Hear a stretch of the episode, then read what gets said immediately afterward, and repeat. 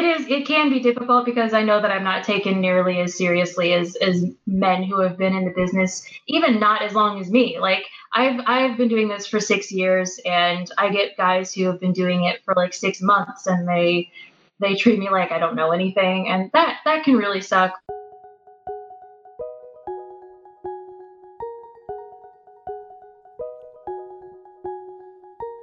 This is From the Ground Up, the story of me starting my reptile business.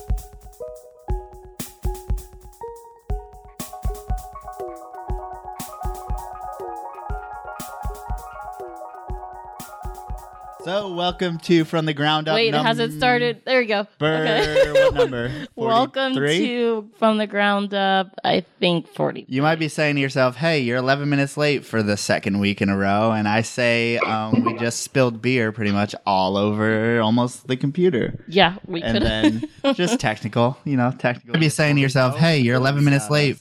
turn that off. See, we messed something else up. But, so, we would need to talk a little bit about the shirt I have on.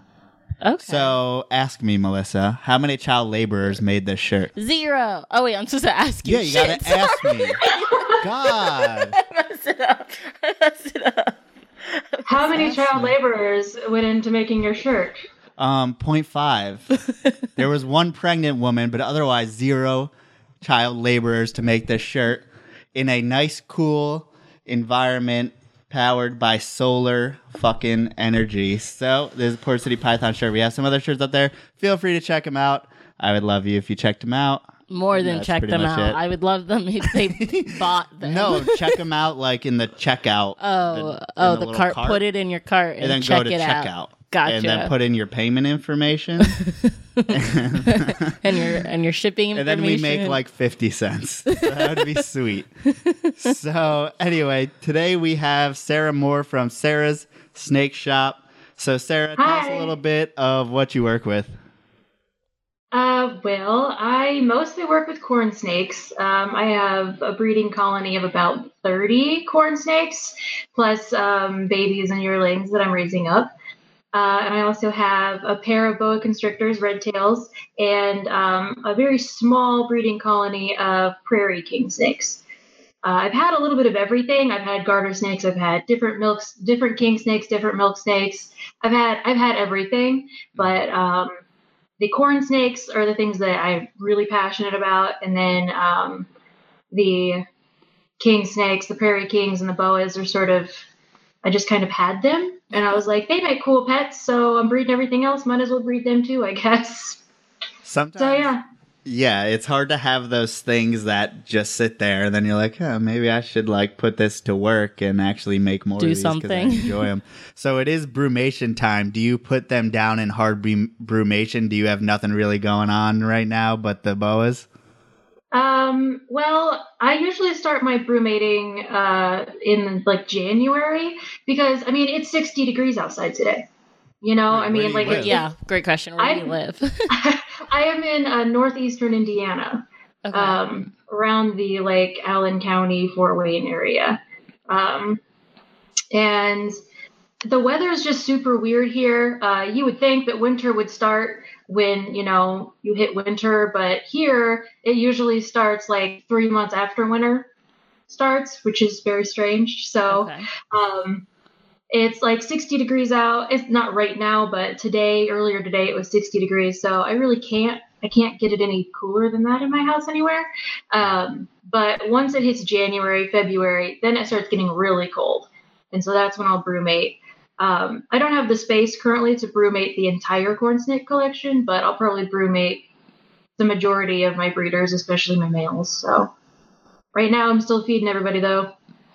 Okay. Yeah, I mean, I do the same thing. Not everyone's going to be in there just because I have a finite amount of space. So, are you looking to get and keep that 55 degrees or do you let it swing? Are you particular about that? I I usually let it swing between 45 and 65. But if it gets above 65, that's like that's it's too high. I mean, you know, um, that's when their bodies are going to start burning energy and uh, you know energy that they're not getting, and you can't really feed them because it's too cold, and so it's it's it's a really it's susceptible to diseases at like above 65.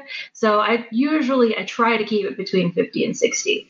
Um, but if it goes down to 45, I'm okay. If it hits 65, I'm okay. But do try to keep it in the middle. Yeah. Right. See here, it hit 75 Yes. today. Mm. Yeah, it's it's like it's just inevitable. I can't keep it in Texas. It's impossible to brumate. Like I used to live in New York, so I'd be able to keep that hard temperature all the time, 55, because you're always mm-hmm. heating because it never gets above 55. You're always below. Right. But now I'm working with it gets 45 at night and then 75 during the day, and it's like fuck, what do I do? It's cold at one point and then hot, and then I just kind of let it ride and. But you've already, well, we've already started brumating, even though it's still getting to 75 here. Yeah. When will you take them out of brumation? You start January. When do you take them up or bring them up, rather? Uh, if I start, I usually start mid January, and then probably March, March, late March. Yeah. Um, I'm really not as long as they're down for at least six weeks. I don't mind. Uh, I think six weeks is a reasonable, like a reasonable time for the shortest amount of time for them to be down. So six to eight weeks after I put them down is when I bring them up, whenever that is. I'm, are I'm really not. I was just gonna say I'm really not um, a stickler on exactly when they go down and exactly when they come up. I mean, they're corn snakes. They, you know, I mean, out in the wild, they're not like, okay, on January 2nd, we're going to fall asleep. And then on March 8th, we're going to wake up. Like, Right. you know, uh, that's not how nature works. So I just sort of wait until the weather uh, is good for them. And so it's good for me. And then once it starts warming up enough for them, then I take them out. Are you a gradual warm up person, or you just throw them back at the normal temperatures? I usually just throw them back at one temperature or the other. Um, I'll, I'll usually I'll at least get one temperature gradient in between there. I don't like to go obviously from 80 degrees to 40 degrees. You know, I mean that's. But um, you know, if they're at 80, I'll usually take them down to like maybe 70 for a couple weeks, and then go ahead and take them down to 65, 50, somewhere in there. Yeah, I mean that's pretty much exact. What I do is I just cut out heat on my racks and then have them at regular room temperature, which is usually like seventy. So I think I do the same exact thing. Um, Yeah. What projects are you working with in particular with corns? Um, well, it kind of changes year to year because I am terrible at making decisions and I like to do a million things all at once and then never end up doing any of them. So, um, I my my main project that's sort of always been there is uh, the Halo project with corn snakes, and I don't know if you guys have heard of that or not.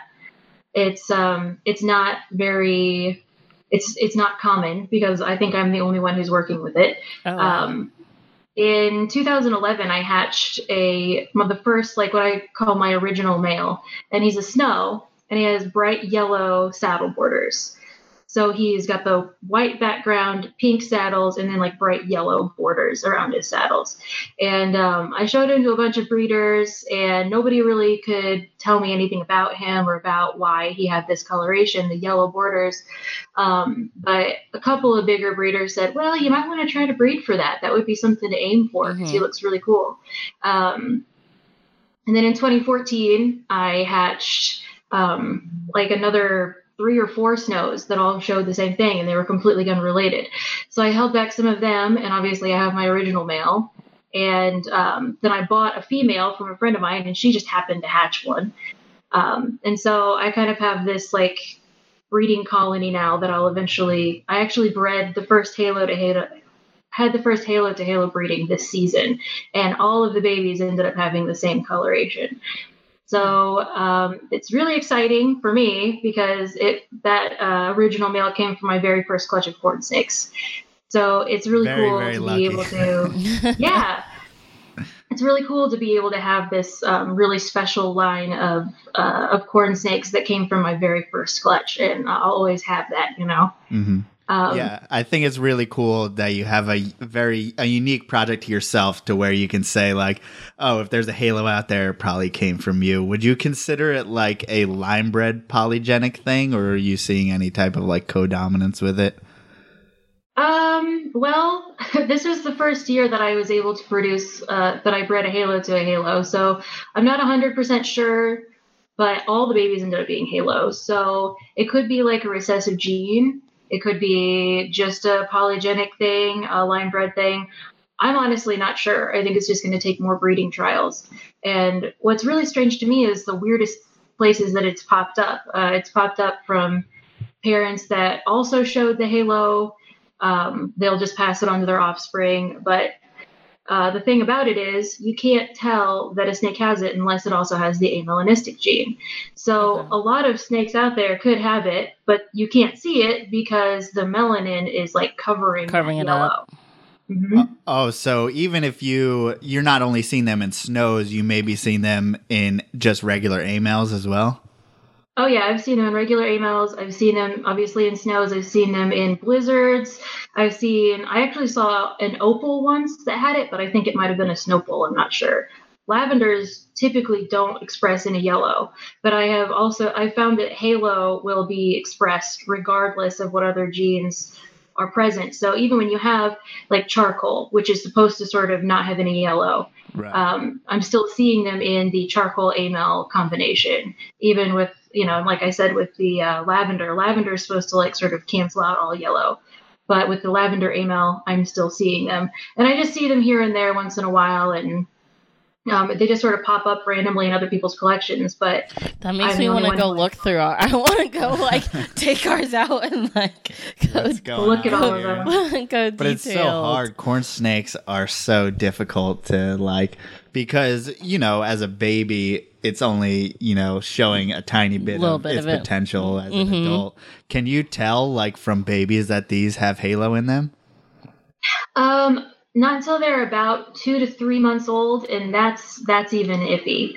Um, I think the earliest I've ever seen any yellow come in was at probably six to eight weeks, uh, and usually the it really starts coming in at about three months old, maybe four. Um, it it really depends. It depends on the baby. I mean, I've had some babies that it they look like regular old snows until they were almost a year old, and all of a sudden yellow, like just. Um, Hmm. So I mean, I can I since I have more of a trained eye, usually I can see it sooner, but sometimes it just it comes up later in life and you have no idea. It takes you completely by surprise. Mm.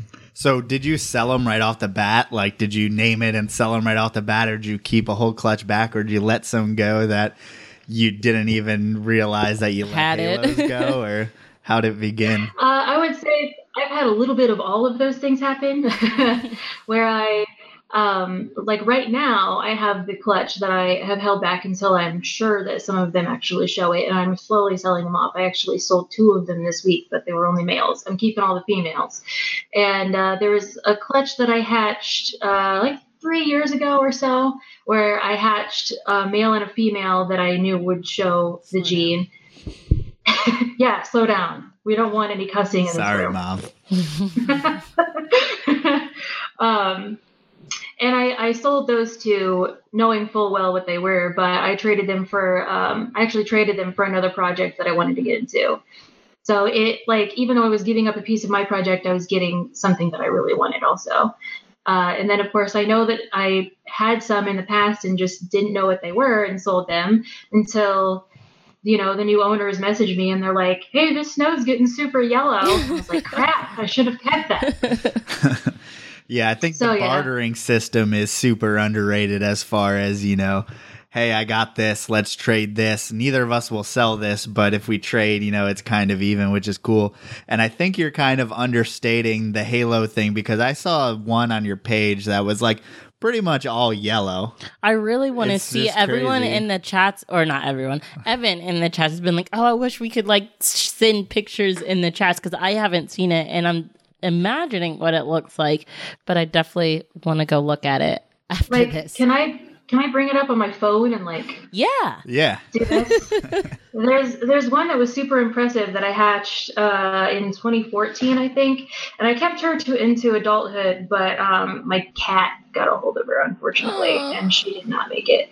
My cat is my cat's kind of an asshole. Pardon my French. Uh, and if we said Snake pardon my French after every curse word. pardon my French.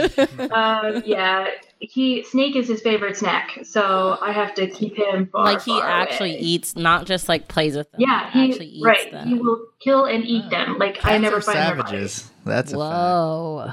It's it's really bad. So Are you in Mhm. tubs and did you just leave a tub open or did the cat open up a tub or get into it? um he he got into the tub. He I used to actually live in I used to live in an apartment where it was really small and I didn't really have much storage space. And um, the only storage space that I had for the snakes at that point in time was sort of like a little cubby that was off of the living room. Okay. and I had to put like a, I put a gate up, but there was no door. And he would jump over the gate, and he he could figure out how to like paw it. He could like paw Oh open the the snake cages. Yeah, and uh, yeah, he, and he'd scare him out, and he'd kill them. And so, obviously, I I now live in in this house, and just a lot more space. So the snakes actually have their own room now, where there's a door, and the cat can't get in. no cats. Uh, no cats allowed. All right, here I found this That's picture. crazy. I'm gonna see if you guys can see it. Hold on. That's a lot It's yelling. hard. Oh, Well, shoot, now wait, you're we fucking can't it up. We can't Well, talk. You're fucking it up too. We can't talk. Can you see it? Can you see like how it's just white and yellow? It's it's hard to get across exactly how it is, but We, we can't talk or it cuts to us. oh, that was. Oh, okay, sorry. I'll just keep talking. Yep, I'm just gonna keep talking. no, I'm just gonna make her. Okay. I'm gonna make it on I'm her just- for a second while we talk. Okay, Yep, yeah, keep- that's I'm just gonna keep like talking. a Yep. yellow uh, candy cane, uh, not, kinda, like yeah. not candy cane snake, like real life candy cane. Right, right, yeah. Sorry. She's she's definitely got a lot of. Wow. I loved her. She was probably one of my favorites, but like I said, unfortunately, the cat got a hold of her. So So was your Uh, original male like that? he is more like she's just white and yellow, and he's got a lot of pink in him. Okay. Um, I'll see if I can find a It picture of looks him really like quick. it looks like like Evan mentioned it, but I thought it too. It looks like like a Darwin albino carpet python. I don't know if you've seen those, but it I kind of has I- more. It gives it a banded nothing. look when it's not Yeah. actually banded. It's really cool. yeah. And she was a motley too, which also kind of altered the pattern a little bit. Um, so it made made her just look a little bit different from the rest of them. But she's what I would consider to be like the most, um, um like the nicest looking Halo I've ever produced because she was like white and yellow. There A was no good pink. mix Um, of yeah. And I mean, I like the pink, but as far as like what I like for the halos, I think that I think that just pure white looks really good with the yellow. Um, trying to find. Okay, I can't figure out how to get it back to To the regular one. to where it But it's- switches on our sound. But it's it's really cool, even though it- when you have pink, yellow, and white, it can get a little like too mixed up. I guess is where you're coming from. Why you like the white and the yellow? It kind of all mixes. Yeah, it's just it was just very crisp, the white and yellow. Mhm. Okay, here's here's my original male as a yearling. Let's see if I can get that up there. oh, he is a lot more pink. Yeah, he's a lot more pink, and I don't know if you can see that yellow on him, like on his Uh-huh, banding. on- right around it. But it's very weird Yeah. because the pink, just the pink on the saddles is much more intense even than a lot of snow. Right, our snow is a very very diluted pink. But it's, a not- general pink all right around all over. It's so. not like white and then heavy pink and then kind of white and then heavy pink. That's crazy. Yeah. Yeah, so he's my original male, and I uh, found a female who was uh, a friend of mine hatched randomly, and she sold her to me, and uh, she hasn't she isn't near as as pretty in my opinion, but she definitely has the nice halo banding, and they produced some nice halo babies for me, That's so, I so can't cool. complain. I did it. Sorry. I fixed it. There's about there's about ten people in the chat who want to kill your cat. By the way, so watch out I know. Lock my your poor doors. cat. Well, and my cat's a Savannah cat. I don't know if you guys oh, heard it's a of it or not. fucking. I it's don't a little, know that. It's What a the- little it's actual baby? cat, like a What do you mean an act? What's it not actual Actual cat? cat. African fucking cat, son. like it will jump 20 feet in the fucking air and scratch your eyes out. Oh, okay. That's a little scary. Well, kind of. Well, explain it. Maybe. Explain it. um, he's he's part African serval, uh, which is an African wildcat. They are very closely related to cheetahs. Um, they usually stand about two and a half to three feet tall, from like Okay. uh, like if they're standing proud from the ground up to the tip of their ears is about how tall they are. so that's why and- it's snakes. Yeah, yeah, he's a hunter, like by heart, and he's only about six percent serval, but uh, it's definitely enough that you can tell. yeah, it's enough. And I'm really surprised that he hasn't. He usually sits outside of my bedroom door and just meows. I'm really surprised you haven't heard him. Just roars like a lion. He, he kind of does. He has this very like meow, like he's very wildcat sounding. Well, People say that it sounds like- crazy. They say that he sounds like he smokes three packs a day. Someone said rip to your furniture. Meaning, all And right. he's actually pretty good with my furniture. He's uh he just likes to get it all fuzzy, really. He just likes to his fur just goes everywhere. Um, but he stays he stays on his uh whatever you call it, scratching post pretty well. He doesn't ruin the furniture usually. They're actually very easily trained. They're more like dogs when it comes to their ability to be trained. He you just train them can't to eat snakes? like, how do you? Can't train. Can't really do that. Can't train a cat out of a cat. You can just train a little bit of dog into the cat. You know what I'm saying? Yeah. yeah, I mean, you see people who can have their like cats sit and stuff like that. Oh, I've never seen that. But I mean, I guess a little bit more rare, but it's still a savage. If you let it outside, it will eat like a And- dozen birds and fucking whatever it finds. Okay. Well, back to snakes. Snakes. Is there any uh, other projects you're working on other than the Halo? Um, I really enjoy just working. I working with I work with Ultramels, which is like my favorite gene to work with. Me too. Let's do. This Yeah? is exciting. Okay, by the way, you're our first like corn snake, corn snake person. And this is super exciting to like have someone who shares like our love of corn snakes. We'd have we've had lots of green tree people, some carpet people, uh who else? Ball- we haven't had a ball python person yet. Uh, but yeah, we haven't had a corn snake person, and so that's I don't know, it's really exciting. Yeah, and I I, know especially were. actually know what you're talking about for because all he or most of what he has is corn snakes. So all I know is like corn snake morphs. I don't know what people are talking about half the time. But like, oh, Ultramel, I know what that is. Yeah, Ultramel is my favorite uh, double gene, I guess, or just I guess It's the just weird. Ultra It's- and Amel. Yeah, I just I say Ultramel is one gene because. I mean, it, but it, it's not. But it kind of, you know what I mean. You know what I mean. When it kind of is, but it's in corn snakes, it's like it's one gene because all the genes are recessive. But if you're in ball pythons, then it's like, oh my god, I gotta wait all this time to fucking make this snake because Pretty much. I mean, it's. I love Ultramels because it's super easy to get a variety. Like one breeding, you can have a huge variety of babies. One thing that I love to do is breed like a snow. I have I have a snow that's het caramel, and I have an Ultramel that's het for anery and caramel. And so like I just get this huge, huge amount of, of variety from that breeding, and I breed it every year because I love getting variety. That's you know, uh, when I'm breeding anything, I usually breed for variety, not for like selective breeding. So Halo is the only like particular uh, like line bred thing that I'm working on. Everything else is like, how many different morphs can I make with that? yeah, I think it's important in corn snakes to kind of spread your genes around as far as that goes because just the market, like everyone likes different things and everything's at an affordable price. So it's like, and even some of them, I'm like, I don't know what the hell's in this. Like, I think I sent you some pictures. I don't know. All the this time. is Ultramel something, but I don't know what else. So it's like, I can sell that for a hundred bucks to be like, hey, you're getting some extra genes in here, but it looks cool. So here you go. Pretty much, yeah. There have been a few times. Oh, sorry. Go you ahead. go. You go. Nope.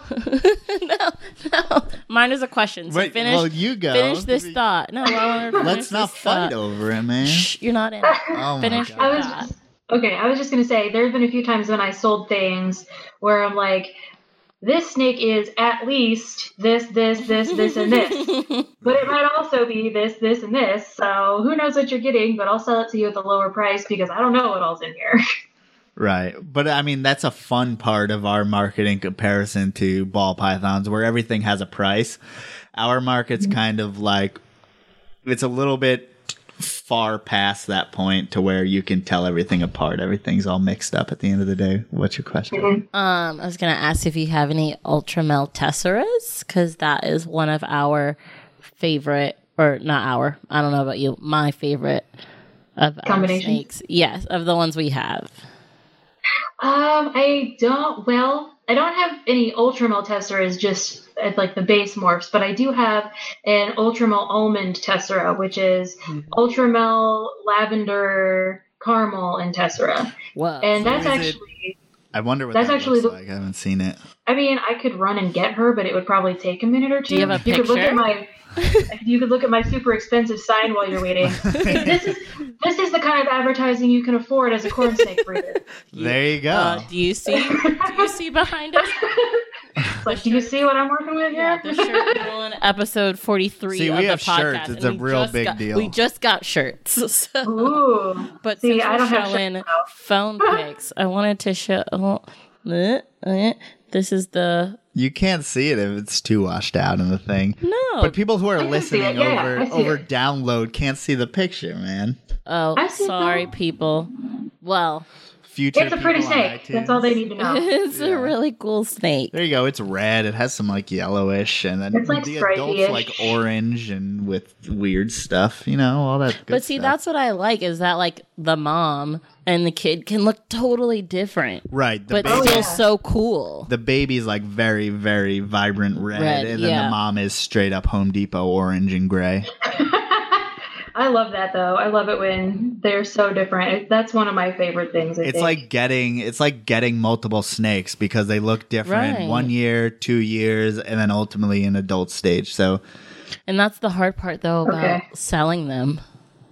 yeah, because you never know what's Yeah. going to turn into what. But I mean, you can you can make an educated guess and then sell the rest of the halos by accident. Yeah. yeah, like I did. Mhm, I know. okay, here's here's the Ultramel lavender tessera. Sure, yeah, Ultramel lavender. It's Ultramel caramel lavender. Maybe not. Maybe not because my phone just decided it didn't want to show anybody anything. So okay, there that we go. happens. All right. Uh, mhm, mhm. Maybe, maybe not. Kind of, sorta. It totally Kind of, sort of, maybe a little bit. got it. Yeah, it looks Uh, just. It looks um very washed very out. lavendery. Yeah, Yeah. but it's like I don't They- know if it's just we can't see over the camera, but it looks like a lot of the patterns washed out. But that may just be the Yeah, camera. she's.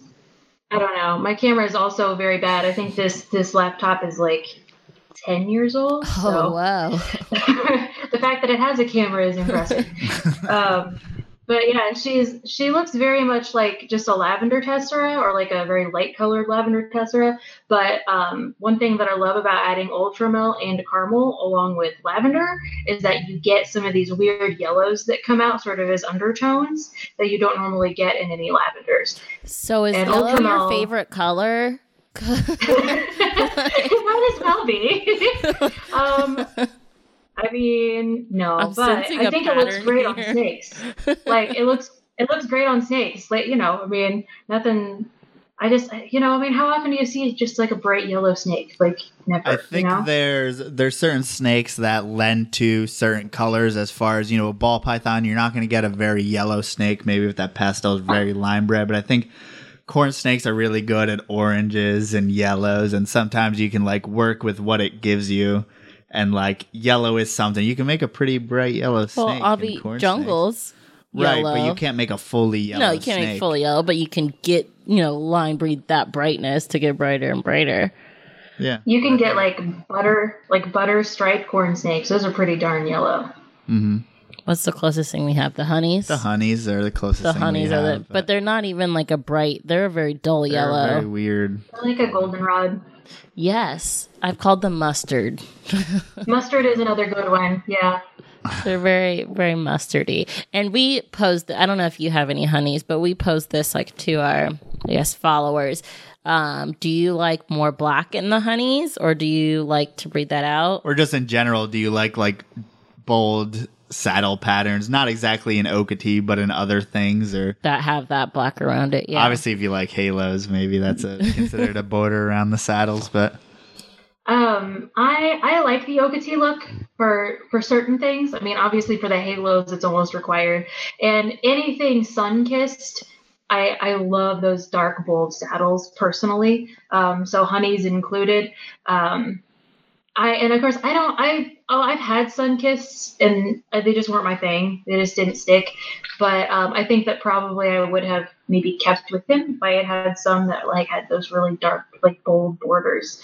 Because I mean, for me, Sunkiss is just a hypotype that kind of changes the pattern a little, and I'm like, I might as well just work with Ultramel if I'm going to do a hypotype because I can produce that easier. So, um, to answer your question, yes, sometimes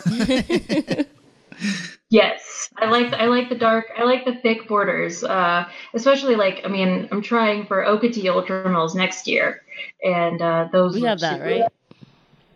no. No. Shit. Never mind. Almost. We have them separate. We have the ingredients, but we, we're not we have Okeetee and we have some Ultramel. So with the with this with the Sunkissed, do you know? I don't know much about the like stargazing. That's supposed to be connected to the Sunkissed gene, right? Do you know more about that? I do know more about that. So Kathy Love is the one who actually found both genes. Um, she was breeding her Okeetees, her Loveline Okeetees, and one day this like weird hypomelanistic type popped up that kind of changed the pattern a little bit. And so she started breeding that with other hypotypes to see if uh, they were compatible. And sure enough, they weren't. They're, you know, Sunkiss is a completely different gene. Uh, but then she also started, along with Sunkiss, getting these stargazing babies and luckily found out that it was um, recessive and can be bred out of lines um, so you don't have to like worry too much about it as long as it's been tested um, but is it's kind of a tricky thing because i've had people who tested for stargazer and they would breed and it would be like on the 90th baby between that pair. Like they would have to they would- produce like five or six different clutches from a pair and then like one stargazer would come out with proving it had stargazer. So i mean it's you know you can try to prove it not had stargazer and usually it works but like there's always that chance unfortunately. I think there's weird things that happen as far as um, we talked to Travis Wyman about the palmetto eye thing. Sometimes when a certain gene does a certain thing to the look of an animal, it affects something counter. You know, there's like always a you get some and you lose some as far as you know the same thing that makes the palmetto semi-leucistic is the same thing that um, controls eye formation so the eye formation will be a little bit off because of the way that the gene works so maybe Yeah. Sunkissed has a little bit of that even though i've heard people consider it you know its own recessive gene or something like that but i mean at the end of the day you may be making poshet, whatever, whatever, but maybe it's like I don't know. That that's hard to know for sure. I Yes. feel like we don't know for sure a lot of these things.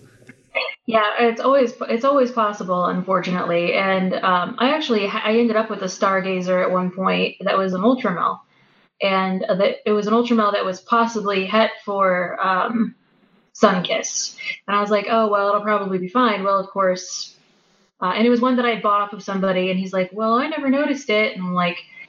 The snake is like slithering upside down. How can Classic. you? You know what I'm saying? but um, so you know, he ended up just being a pet uh, to somebody, to a friend of mine, and he's still living a happy life, but he's just slithering upside down, you know. Um, but yeah, I think that um, it's highly likely that the gene mutations happened at the same time, as far as um, Sunkissed and then Stargazer, and it's highly possible that they'll always be linked somehow, even if you think you've bred it out of a line. Um, because that is that link is there, it might just show up anyway. And and I know a lot of a lot of corn snake breeders will probably hate me for saying that because they're like, no, it's bred out of the lines, rah, you know, and and it's possible that it is. I mean, I don't, you know, who's to say that it's not? Well, I had I had the same problem with the palmettos of everyone saying that it's going to be bred out. I have het palmettos, but I was like, well, let me not take your word for it and let me get a PhD in genetics to solve this question. And he's like, yeah, this will probably always exist, just like it does in in leucistic Blood fucking Lucy's. uh, blue-eyed Lucy, rat snakes, and stuff Rat like snake. that. It's the thing that makes it leucistic, makes it bug-eyed. So it's like it's always gonna happen. Don't you kind of gotta fuck everyone who's trying to make money off the thing and take an objective, you know, opinion of things because you know sometimes in the snake community, this isn't just corn snakes; it's everything. Um, people pass off scaleless ball pythons of having zero problems, but they're also the ones who have all the money involved and the ones who are going to sell them. And uh, for me, I don't care if I sell anything. I don't really give a shit. I'm going to make palmettos. If I sell them, I sell them. like, You care a little bit. I care, but it's like. I don't. I'm But not. you're not I'm not doing gonna it fuck for the people money. over because of the money. I don't know. That's just me. I don't know why I tangent that, but That's your little soapbox moment. It's okay. No, I, I completely understand. And I'm, I'm having a similar issue with lavenders right now. Uh, because my, of course, lavender gold dust tessera is the like core of my project, and um, I've never. Gold, I've been- Did you say gold dust? I say That's lavender one gold dust. million genes. I don't even know what that is. So explain, break it down, gene for gene. Can you do that off the top of your head? The one that I, the one that I just showed you a picture of that you said the pattern was sort of washed out. That it's the Mhm. exact same thing. Um, Okay. It's lavender and caramel and ultramel and tessera. Um, but I just say lavender gold dust instead of ultramel almond. There's a lot of different ways you can say it, but I prefer to say lavender gold dust because I like gold dust better than I like almonds. I guess I don't know. Um, so she's the core of my lavender project, and I have um, like her cousin who's like an almond, pet amel, and whatever else I don't know. Um, and I was kind of hoping to breed them together, but I can't seem to get any lavenders that are not kinked, that don't have spinal issues. Oh. Um, and I've gotten a lot of babies from those clutches that were not lavender and they weren't kinked. But it seems like the majority of the lavenders that are hatching are kinked. And a lot of people have this issue with lavenders. And I've had people say, oh, well, it's your incubator. Oh, well, it's it's this, it's that. But then I've also had a lot of people say, no, I have trouble with lavenders too. Well, so do I. And well, lavenders just kind of have issues with that. And um, I think if you get a really good line of lavender, it's highly possible that you won't have issues with kinking. But I also think that once again, it's just one of those things, those issues that could crop up at any point with that particular gene. And I think it's easy because we get large clutches of a bunch of animals and all that. And I think people don't have a problem with like culling their corn Oh, snake New York babies. going it there, and seems I like hate a very that. I hate um, that. It seems like a very common thing, and I mean people don't really talk about it. So it's like lavender's really bred out. You think people have just been culling the kinks for this long and I have no idea. Um, I I don't like to cull personally. Like I, I try to find pet homes for all of my kinked babies. Um, but I mean, I've had to cull a few that like I know that they would not have. there's a reason you know, why like, you have prairie kings at the end of the day, right? You know, I wish I And wish they would eat other things. Cats. Yeah, my cat. she doesn't even Problem need the Prairie Kings. Yeah.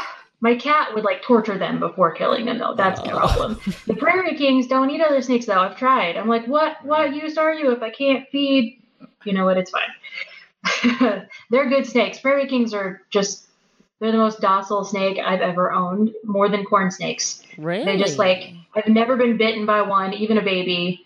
Um, and they stay uh, slightly smaller than corn snakes too, and they'll eat anything except for other snakes apparently. So, yeah. Um, So But it's yeah, like taking as- all the good traits of king snakes and then taking out all the bad ones, you know, and yeah, that's great. yeah, pretty much. Uh, that's one reason I love I love the prairies. Um, but there's not very many morphs of them. There's only like hypos and albinos, and I'm currently working with this weird like orange albino line that everybody seems to be baffled by. Because usually the albinos are like red and white, um, and then they sort of fade to like a like a golden rodish color. But mine are like bright yellow, and like once again, yellow must be my favorite color. But mine like this bright yellow orange like creamsicle color and everybody's like what's the deal with your albinos they're just like super weird i'm like I don't know. They just look cool, so I keep them. I don't know anything. uh, I have a basic knowledge of genetics, enough so that I can like teach other people. But as far as anything beyond the basics, I, I don't. I have no idea. I I basically know like nothing about corn Don't snake no, genetics. no, don't say that. I know. I know, I know, I know, the basic stuff, but I don't really. I can't explain in depth. You're some medium of this stuff, level. but I mean, it's the thing that like Prairie Kings. There, I don't think there's any economic need for someone to figure out the genetics. So it's like whatever. If it's a new morph of Prairie King, then like you know whatever. Only like Sarah and like ten other people care. It's the same with a lot of the snakes I keep. It's like one of us cares about water pythons and then no one else gives a shit. So it's like you're kind of playing within your own game with it kind of makes it harder because when you have people who care about like ball pythons, a million people care. So it's mm-hmm. like you have so many people trying to breed it out and breed it out and breed it out, but like some of the things get lost in things like rat snakes and some of the lesser kept stuff. I don't know. There was no question there. I don't said know where you're going with that. Well. I have a question, which probably you could just answer. Some, not my question. Someone on the chat said, "Is it okay to feed my corn snake wiener rats?" He's 13 years old." What the fuck is a wiener rat? I don't know. He said It's, wiener it's a rat. weanling. It's a weanling rat. Uh, basically, Is that autocorrect or is that did he mean does it mean to say wiener? possible, but uh, no, maybe. Um, I'd say that's probably too big. I mean, if if we're like 13 years old or not, I mean, most corn snakes probably shouldn't eat weanling rats. Weanling rats seem like they're going to be too big. If you do feed it a weanling rat, maybe you only feed your snake like once every three weeks. Because I mean, similar to any any snake that eats big food, the bigger the food, the less often they have to eat. So I only feed my big boa constrictor female once a month because she eats like huge, ro- you know, huge rodents. So like the bigger thing you're going to feed your corn snake, especially as a rat, um, you probably want to like limit how often you feed them because they are going to get fat. Yeah. Corn snakes get fat too. I think that's really important for every species of snake to kind of go on the light side always instead of trying to get it big and feed and feed and feed because boa constrictors in the wild are very seasonal feeders. Things like the carpet pythons I keep are very seasonal, and then also I do big meals, you know, at three weeks, 4 weeks. Mm-hmm. It's like corn snakes. If I do, sometimes I've fed my adult male who's like 16 years old. Also, it depends on age, doesn't always determine size and stuff like that. And different animals are different sizes. But if I if I feed a small rat, he's not feed he's not eating for a month. Easy. Oh, wow. So that's just just to reiterate pretty much what she said. But what's your next one? Oh, he was just saying um, the weanling rat isn't huge. It's the same size as a large mouse. A large mouse. So you would do it. Yeah, you would say it's okay. Just Um, space rats, it out. Rats actually have higher fat content, I believe, than mice, but that's just one thing to consider. But if you have like a female retired breeder mouse, which is what I do for a lot of my adult corns, Mm-hmm. I do adult, you know, big mice. I mean, that might And be just the spread same it thing. out. I'm not sure. I'm no nu- snake nutritionist. I don't know. But um, he also asked, Yeah, I just "Are you the same Sarah from the Snake Morph ID group?" Who wants to know? someone, I think that's a yes. uh, someone in the UK actually, which I always commend anyone who's watching in another country because I know the timing is super it's like three off. in the morning. Yeah. super off and we've had people from india from um from uk from Stop chewing. brazil all those kind of stuff uh, excuse me um but yeah all he said is like is this the sarah from the id page Yes. so okay i know joe kind of tries to shy away from stuff like does that does that stress you out to to do that What? a lot Do what? Do what? to, to ID snakes constantly. Like Joe is very cautious. He okay, no, stop trying to talk while you're peeing. Stop. You can't talk while you're peeing. Sorry. um, he's He's very like, watch me. he's very cautious to like ID lots of snake for pe- snakes for people. Um, I have sort of made it my job to do that. Oh wow. Okay. My unpaid job. my job that I spend a lot of time on that I'm not paid for, that I wish people would understand that I'm not paid for it and I'm doing it as a favor because I love them, not because I'm obligated to. Um, I, I enjoy identifying morphs because it's something that I'm really good at. I'm I can usually identify little things that a lot of people um, sort of overlook, or maybe someone doesn't quite understand what a morph does, and so they don't really know what they're looking at. And um, I just have this very uncanny ability to just know all of the morphs that are in a snake for the most part. Um, and of course, people always, the worst part, the worst part for anyone who is out there who's in the Morph ID group the worst thing you can possibly do is post pictures that are like in dim lighting or that are super yes. blurry or which is all of that is 95% yeah um, i mean it's it's like if you're posting a picture and even you look at that picture on your phone and you say those colors aren't quite right like don't post it. You know, like, like it's like I love Michael y'all. J. But... Fox take your fucking picture or Excuse what's going on? what? He's the one. He's that's fucking. I don't get Parkinson's. That's right? that's a really offensive joke. That's really low. But I laughed. That's I really bad. That's okay. I left anyway. But but yeah, they're never in focus. They're never in correct lighting. It's always in like a weird, dirty cage filled with corn snake shit. And yeah, it has like it has like a black light over here and like a red light over here. what color? I have no idea. What color of light is that? I don't know. Here's my corn snake so, on my heat rack underneath the infrared light. Can you give me the? Yeah, yeah, yeah. So um we of course we have like rules in place that like no one ever reads about like how to you know what photos to post. And i'm constantly asking like for it's like i really need a photo of the close-up of the eyes because there's like two dozen morphs look exactly like that. And if i don't have an eye photo i can't tell you. And oh well they're red. It doesn't help me. Like i need i need don't even get me started. Regardless, I, I enjoy doing it, um, and I enjoy the people, and I enjoy helping people, um, and I, I enjoy seeing you know pretty snakes, especially if it's something I you know that's unique that I haven't seen before there have been a lot of people that are like, "What morph is this?" And I'm like, "It's a normal. normal. You can get it like that." It's weird that you knew she was gonna say that. it, it, it, just happened like the other really day, weird. I think, on a group. It happens. It happens all the time. People are like, "What morph is this?" An amel. Like, and uh, I go through. Um, I've actually, for anyone who is interested, have made um, photo collages of dozens of different morphs. I think I have almost a hundred of them posted right now um, on that Corn Snake Morph ID group on Facebook. And I made all the collages myself. Um, I had a lot of people um, sort of donate their photos, um, but they everybody gets photo credit.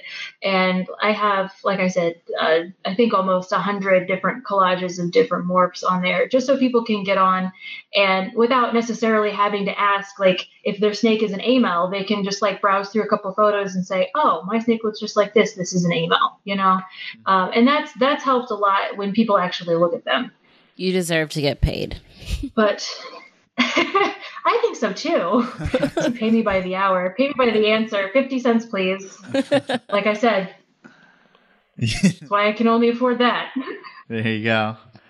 But I mean, it's such a um it's kind of exhaustive. I just I I can always be like I know there's like multiple genes in here, but I can tell you for sure it's a hypo and then I say uh, there's a group on Facebook called Corn Snake ID. you should check that out. Call Sarah instead. You should check that out. Ask Sarah cuz I'm lazy.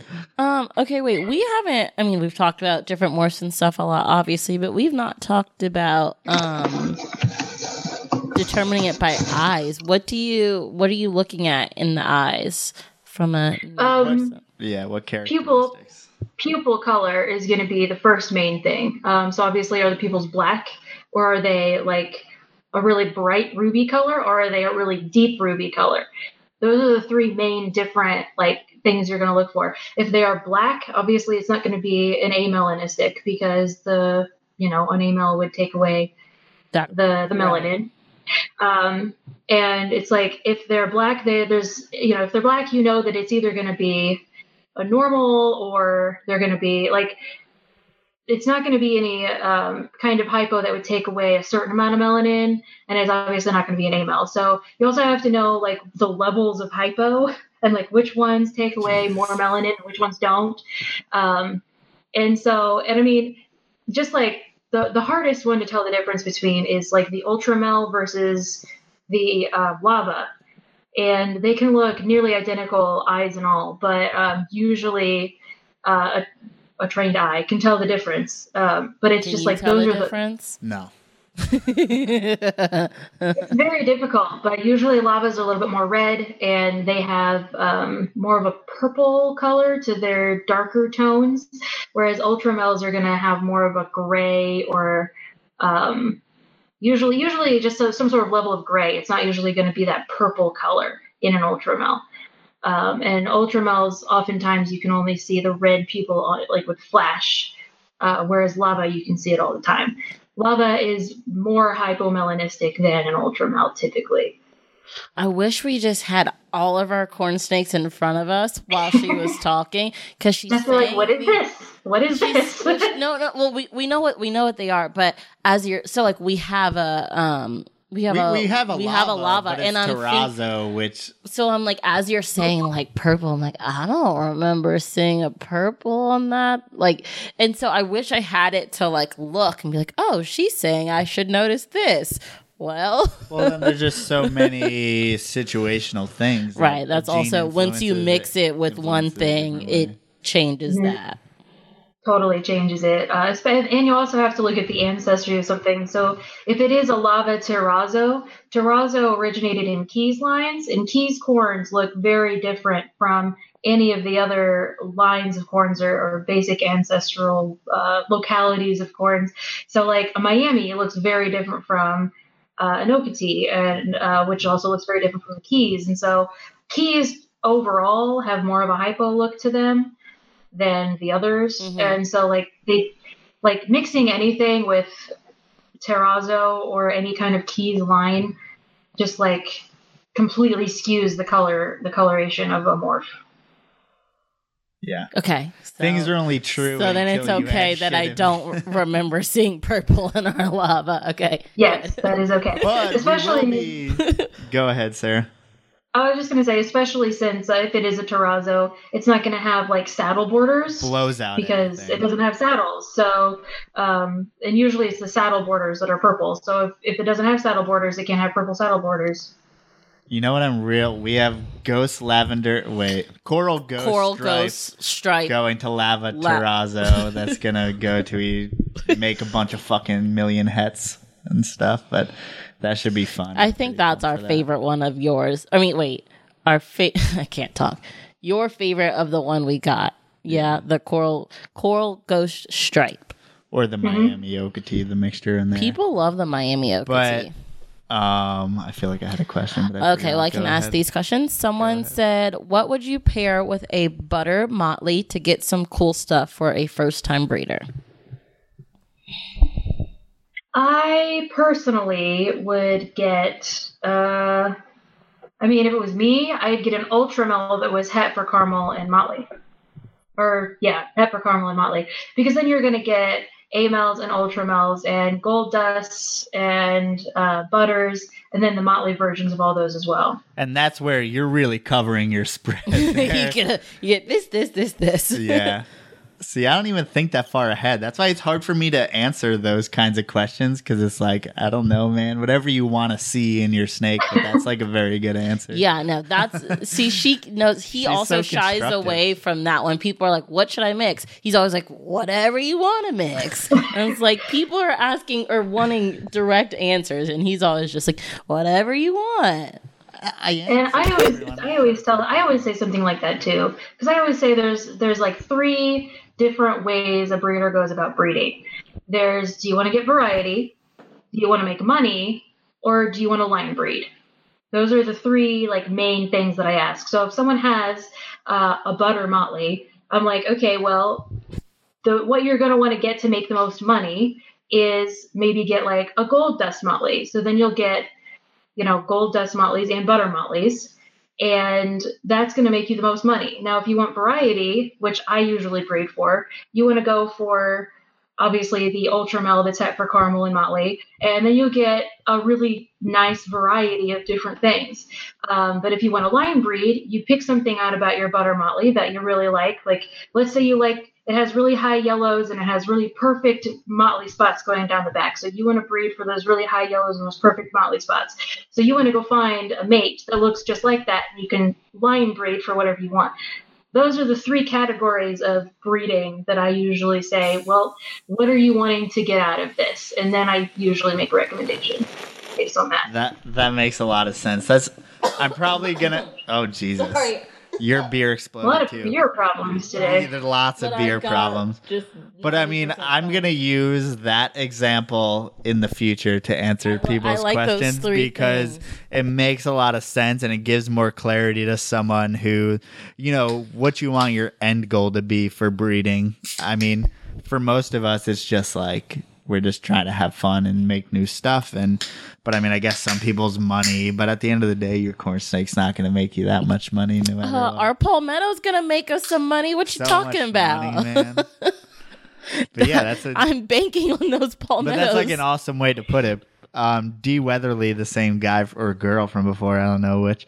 But um, how old can you breed corns? Do you have a certain cutoff on Let's when say you your breed? answer first. Um, for the mo- uh, generality, three years, but there's different. It can skew. And what do you say, Sarah? I'm confused about the question because I thought that the question that he just answered was what's the youngest you can breed corns, not what's the oldest you can breed Well, corns. they Well- said how old How or old, young. It's kind of a weirdly phrased When can you breed corns? question. I would say um, males can start breeding at two years old, and they can probably breed until they die. Whenever that is, they can be 20 and still be breeding, no problem. Uh, females, you want to probably wait till they're about three, but really you, you kind of want to aim for like a 300 gram weight instead of three years old. Because I know some three year olds that are still at 250, and that's just a little small for, for my, you know, for me to be comfortable breeding them. Um, and then females, I would maybe stop breeding them when they're like 10 ish years old. Because, I mean, you have to think like if a corn snake lives until they're, let's say, 18, um, and then the average human lives until they're 80, um, you know, female humans Can't breathe want to stop Yeah. stop breeding around 40 at Halfway least you know usually. life. So I figure a corn snake at like midlife, uh, which is going to be like nine or ten, uh, is probably the the end of a female's breeding uh, life. I would say. Mm-hmm.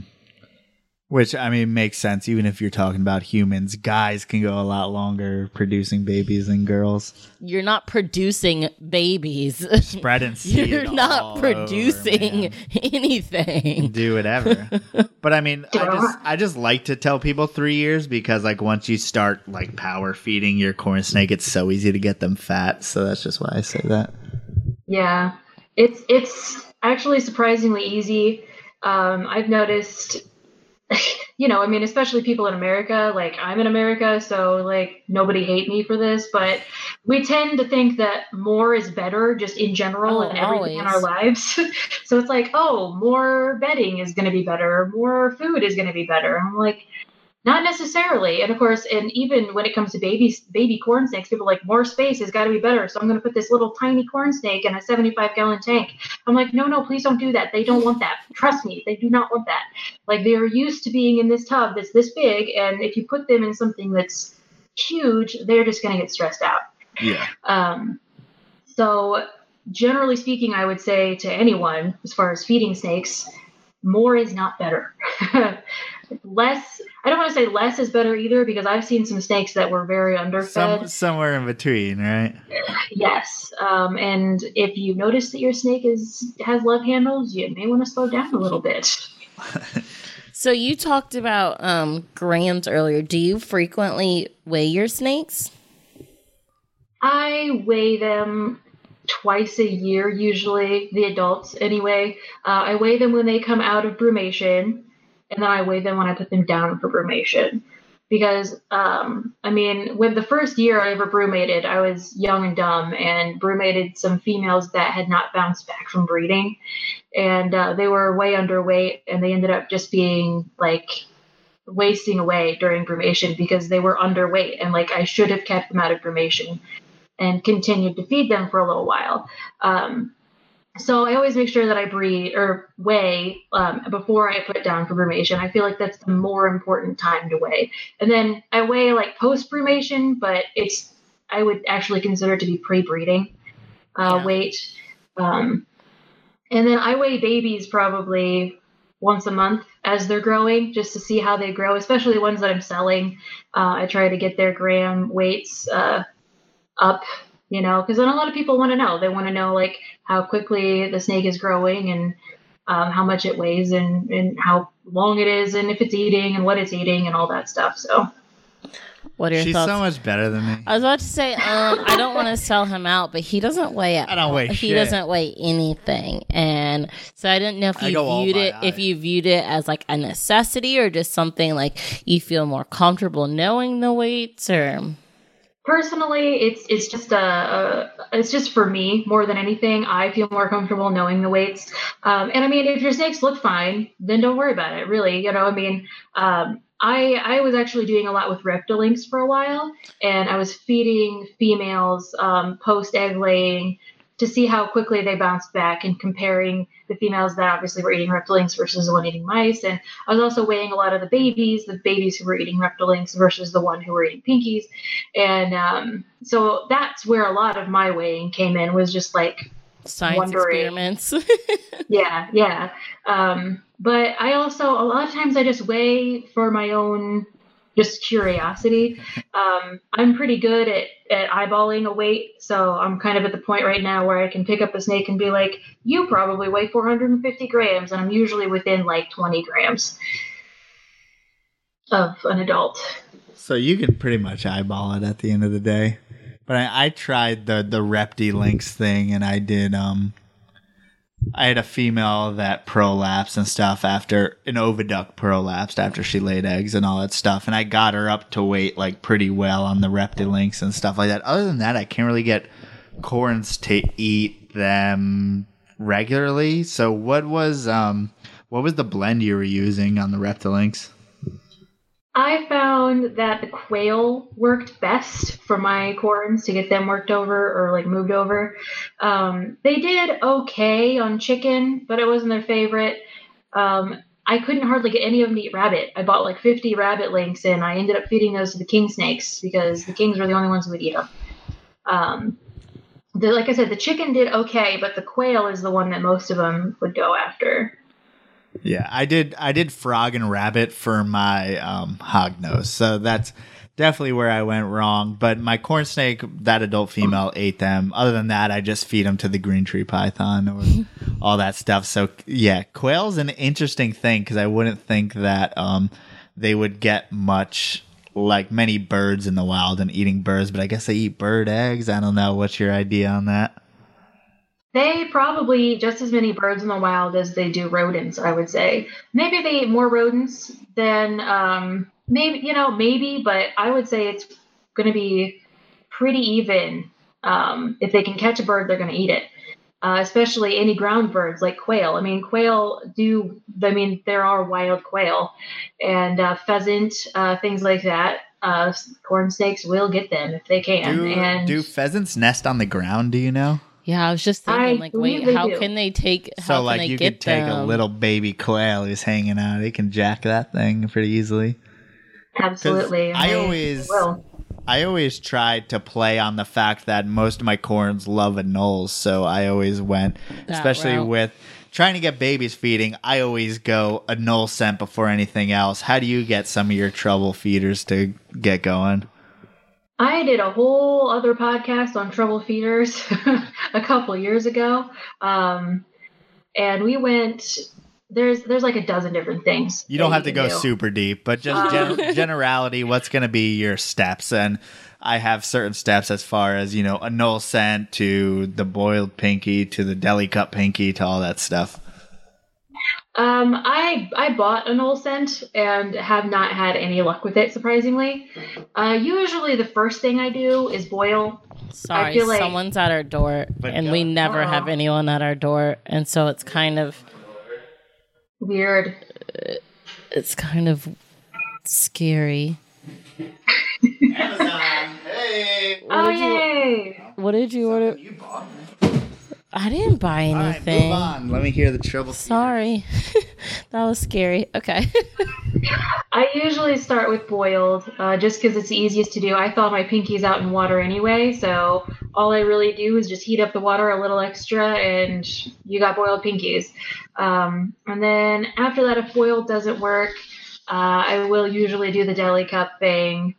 Um, and if that doesn't work, tease feeding is actually one of the main things that I do because it kind of kicks in their natural instinct to like fight and uh, Defend you know, and actually like and to like actually kill something, you know. Um, so tease feeding is probably the the most common thing that I do, but um, I I feed in deli cups pretty regularly, regardless. Uh, just because it's it's just easier for me to do it that way, which is kind of strange because like I do have a rack system where I just pull the baby out, I can just strap the pinky in. But I usually pull the baby out and then I put it in a cup so that I can clean the enclosure and then it's just as easy for me to just put the whole deli cup back in the enclosure and put it in and then come check on them later um, so yeah So, uh, wait, sorry, I forgot my train of thought. First, I wanted to apologize that the Go anole ahead. juice did not work because I know that stuff is not cheap. That's why we, Yeah. we haven't even. Well, I make. I make. Wait, I was my- gonna say that. sorry. That was my next thing. I was gonna say it's not cheap. That's why we haven't bought it because it's like thirty-five bucks plus shipping for like what two ounces, like Yeah. Yeah. it's the- ridiculous. not even. But because of that, we had some frugal ingenuity. Not we. He had some Yeah, frugal. Sorry, let me. I'm not going to take credit for something I had no help in. Um, he had frugal ingenuity. It was like, how can I make my own anole juice? But we kind of call it like anole crack. Um, and basically, you want to detail your process? Well, what I did basically was um, gutted it and put it in boiling water, and then chopped it up over six hours of it on a low, like um, low. What would you call that? What's the thing called when you have it in like the crock pot, but you fucking it's not boiling, Heat? but it's low heat Wait, you you put it in the Like- crock pot? No, I didn't put it in Oh. the crock pot. You fucking psycho. I'm sorry. I mean, like, it was not. It was just just a, a low temperature. There's there's a there's a a word low for heat that. simmer. bring it to a simmer. There you go. so it's like, but but the most, the coolest thing you can do is not the coolest thing. The most effective thing you can do is put like the pinky in the anole's mouth and get the mouth juice. That's the the mouth juice is where it's at. At least we found. But but your your anole crack method is longer It last. well. It's longer lasting. Right, it's easier because So I don't have. To. after you know, well, it's not easier. The first time it's hard, you know, gutting it, cooking it, boiling it, all that. But then after that, he just uh, put it in the freezer and would take it out and reuse it. And even our most pickiest feeders Eventually, got But it. But what do you have any that don't feed at all ever? Yes, I do, uh, and I usually end up force feeding. Um, one, yeah, I the first thing I do if I have to force feed is start is cut off pinky heads and force feed those. Um, but the micro links have actually been really good with force feeding if I ever have to do that. Um, I just I hate force feeding, and oftentimes the snakes really just need a change of environment.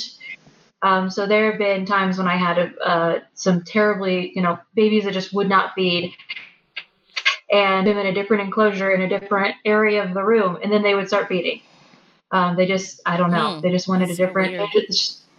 And there have been t- times when, as weird as this sounds, I would go through and I'd offer everybody a pinky, and then any of the trouble feeders, I would just like rotate the pinkies, just like, and then they would eat. They'd eat the second pinky I offer them instead of the first one. And I don't know why. I mean, but it that's one thing that has worked strangely. One thing that somebody oh, putting them in a paper bag was another thing. Put them in a paper bag with the pinky. What? I think that I don't gives you the same stimulation as the deli cup. I don't know. maybe. Um, I've also scenting them with KFC, Kentucky Fried Chicken. Mhm. Oh Baby corn snakes love their fried chicken. I tell you what. God. Where did you hear that? Um, I tried it on accident. I don't know. How do you try that on accident? I You were eating um, while feeding your corn snakes, and crumbs were dropping. something like that. I actually I got uh, one of the little deli cups from KFC that had chicken in it, and it just had like some of the chicken grease in it still. And I was like, I'm gonna try this because it it smells different. Um, just to see, like, put the you know snake in this deli cup with the pinky. Sure enough, it ate it, and so I started just getting like the oil that came off of like KFC chicken and using that as scenting, and it it works pretty well. Now, did you have to like descent the pinky as far as like um Soap. I know some people use baking soda or Dawn dish soap. Did you descent the pinky itself before you put it in there or you just put the pinky straight up? Oh, usually I just put the pinky straight up, but there have been a lot of times when I'll use Dawn dish soap um, and wash them off, and it really depends. Like I have, I have a whole, I have a book, my like corn snake feeding book, and it's got like okay, the name of the snake, and then like it has a number. Every every baby has a number, so like baby's number, and then like the date and like when like what it ate and how it ate and if I had to tease feed it or force feed it.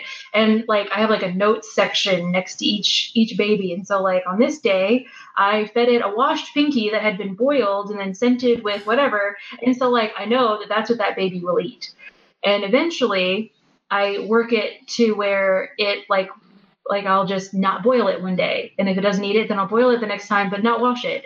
And like I go through to see like what things I can eliminate to still get it to eat. And eventually eventually they become full functioning reptiles. And I don't have to do that anymore.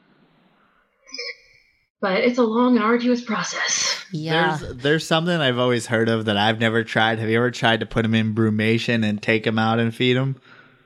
I have heard of that, um, but I've always been too afraid to do it. Uh, I think I think I did that with a couple of babies once, and I, then I tried to feed them in the spring, and they still didn't eat. So I gave them to a friend of mine. I was like, and she she used to work in with rescue reptiles all the time. I was like, they haven't eaten since they were born, like a year ago. Good luck. I don't know what to say. Like I hate that because and you know i mean but what do you do like what what like i've tried live obviously i mean live live is usually a last resort for me like a step above force feeding um, because i don't want to have to feed them live but if they'll eat live and they'll eat live consistently then i can at least sell them as a baby who is eating live consistently But you don't ever Uh-huh. want to get them attached to that. If I can help it. Yeah, if I can help it, I don't want them to eat live because it's just so much nicer. I mean, the majority of the people who buy from me are women who um, they're getting their first corn snake for their son or their daughter or or they're just you know an 18 year old girl who just moved out of her parents house and she wants to get a snake because her mom would never let her have one and um, like not to be sexist but it's true women are generally more squeamish when it comes to For sure. snakes killing horrible baby mice. Um, and so, like, so much nicer to be able to tell them, you can just put these mice in the freezer. They're already dead. No, they won't wake up if you thaw them out. I've had that. I have had that asked multiple times, and I'm just like, you know, it's just so much nicer to have to tell, you know, to be able to tell people, no, you don't have to like watch a baby mouse die every time you want to feed your pet snake.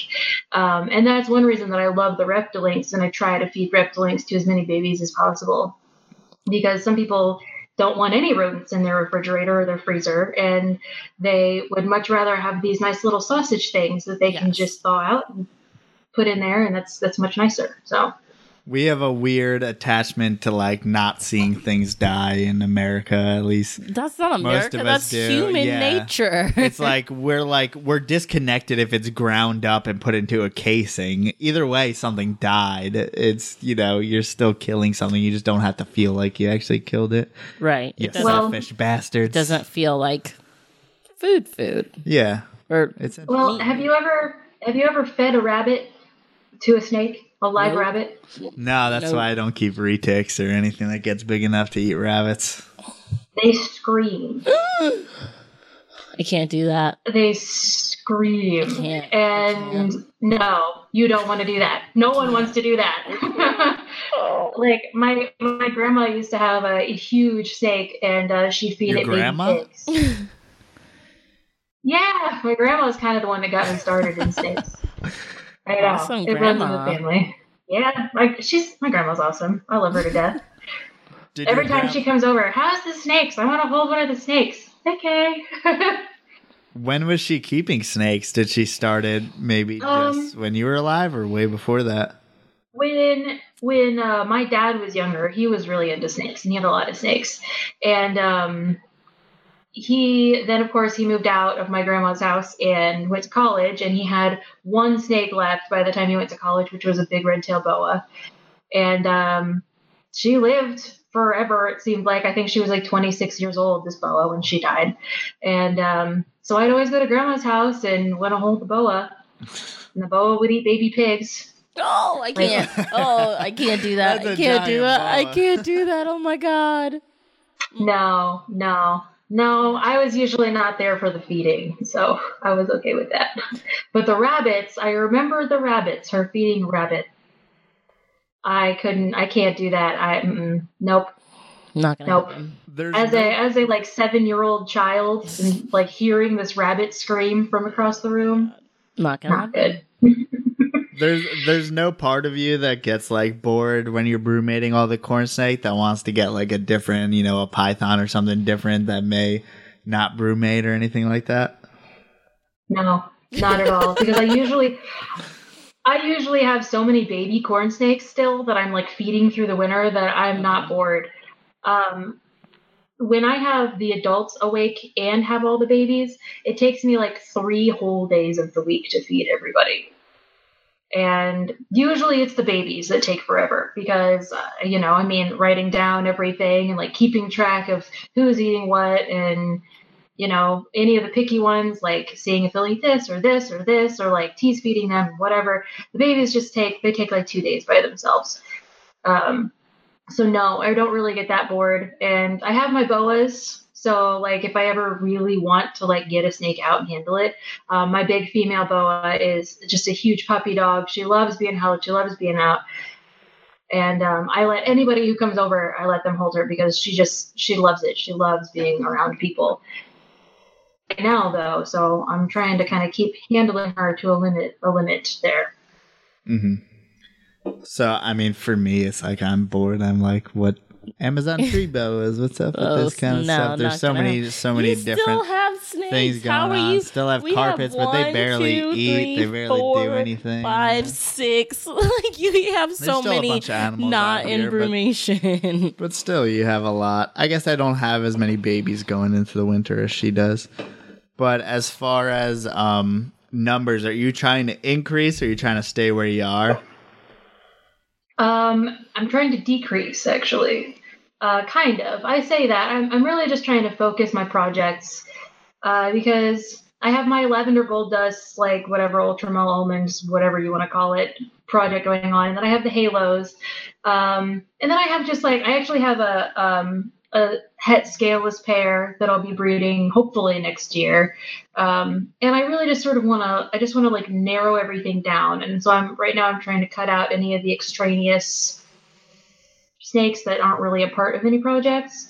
Um, so um, probably here soon I'll be selling some like subadults and adults. Like I have I have a subadult gold dust stripe female available, and like I don't understand why she hasn't sold because she's gorgeous and she can breed next year, and it's like bought this snake like she's beautiful. I don't understand like, and I guess it all depends on the market. Everybody's looking for something different every year, and um, if I have her next year, still I'll breed her myself. But you know, it's like um, I'm I'm on a I'm on a budget and I can't exactly like continue to feed as many snakes as I'm feeding right that now. aren't producing anything for you.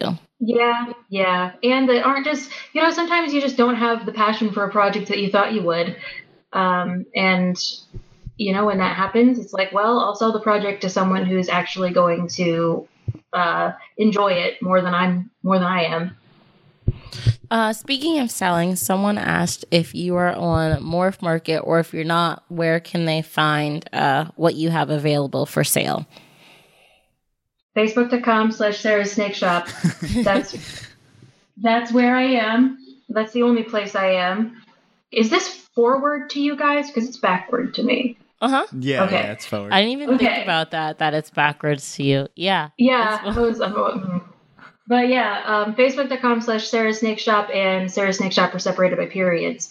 Um, that's the only place that I'm that I'm constantly like keeping up with everything I'm selling, but I also sell on Fauna Classifieds a lot. I'm not on Morph Market. I don't remember why.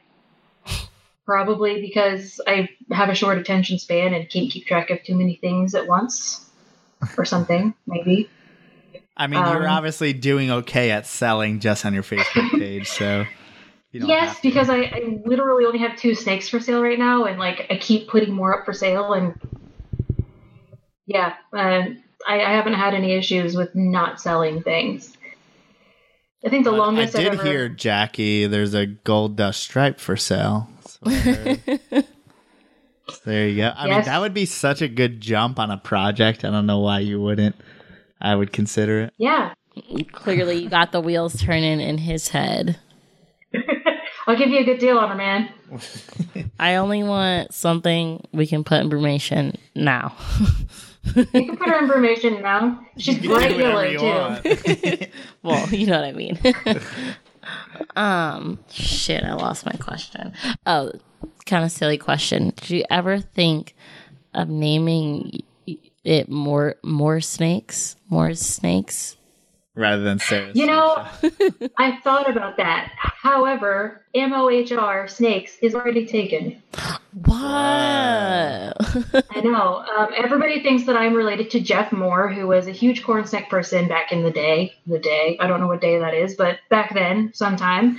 And um, they're like, I actually had a call from some person that was like, "Hey, how have you been? Like, how's your husband?" And I was like, "Do I look Right. like I'm married? Like, you can't see this hand, but for real, like, I'm, I'm no." And I was like, "Who do you think you're talking to?" And they're like, "Isn't this Jeff Mohr's wife?" And I was like, "No." and they're like, "Wait, is this Jeff Mohr's daughter?" no. Like everybody thinks that I'm related to him, which I mean, it makes sense. Like, I mean, MOHR is a very uncommon last name, and it's for like a, another like MOHR Moore to also be this involved in corn snakes. Everybody assumes that we're related, um, but yeah. So I, apparently he owned more snakes, uh, and that's sort of already been taken. So gotcha, gotcha. yeah, Darn. no relation, no relation to Jeff Mohr. Is this man still alive? Have you talked to him? I tried to talk to him once on a forum and he never responded and I lost interest. So Brother, where are you? I Pretty wanna much. It'd you. be more like dad. Ew, Yeah. even weirder. Uncle, Uncle Jeff. Uncle Jeff. I always wanted an Uncle Jeff. they are Creepy Uncle Jeff. gross. I'm surprised you don't No know him. I feel Dad. like you know the corn snake back in the day, not people. That it depends what day. I'm like, I many, know I I'm haven't been along that many days in comparison to some. No, I know other you haven't been there, but I feel like you you read all the the history books. Yeah, I've never heard of him. I feel like he he kind of has a bad rap in the reptile community for some reason.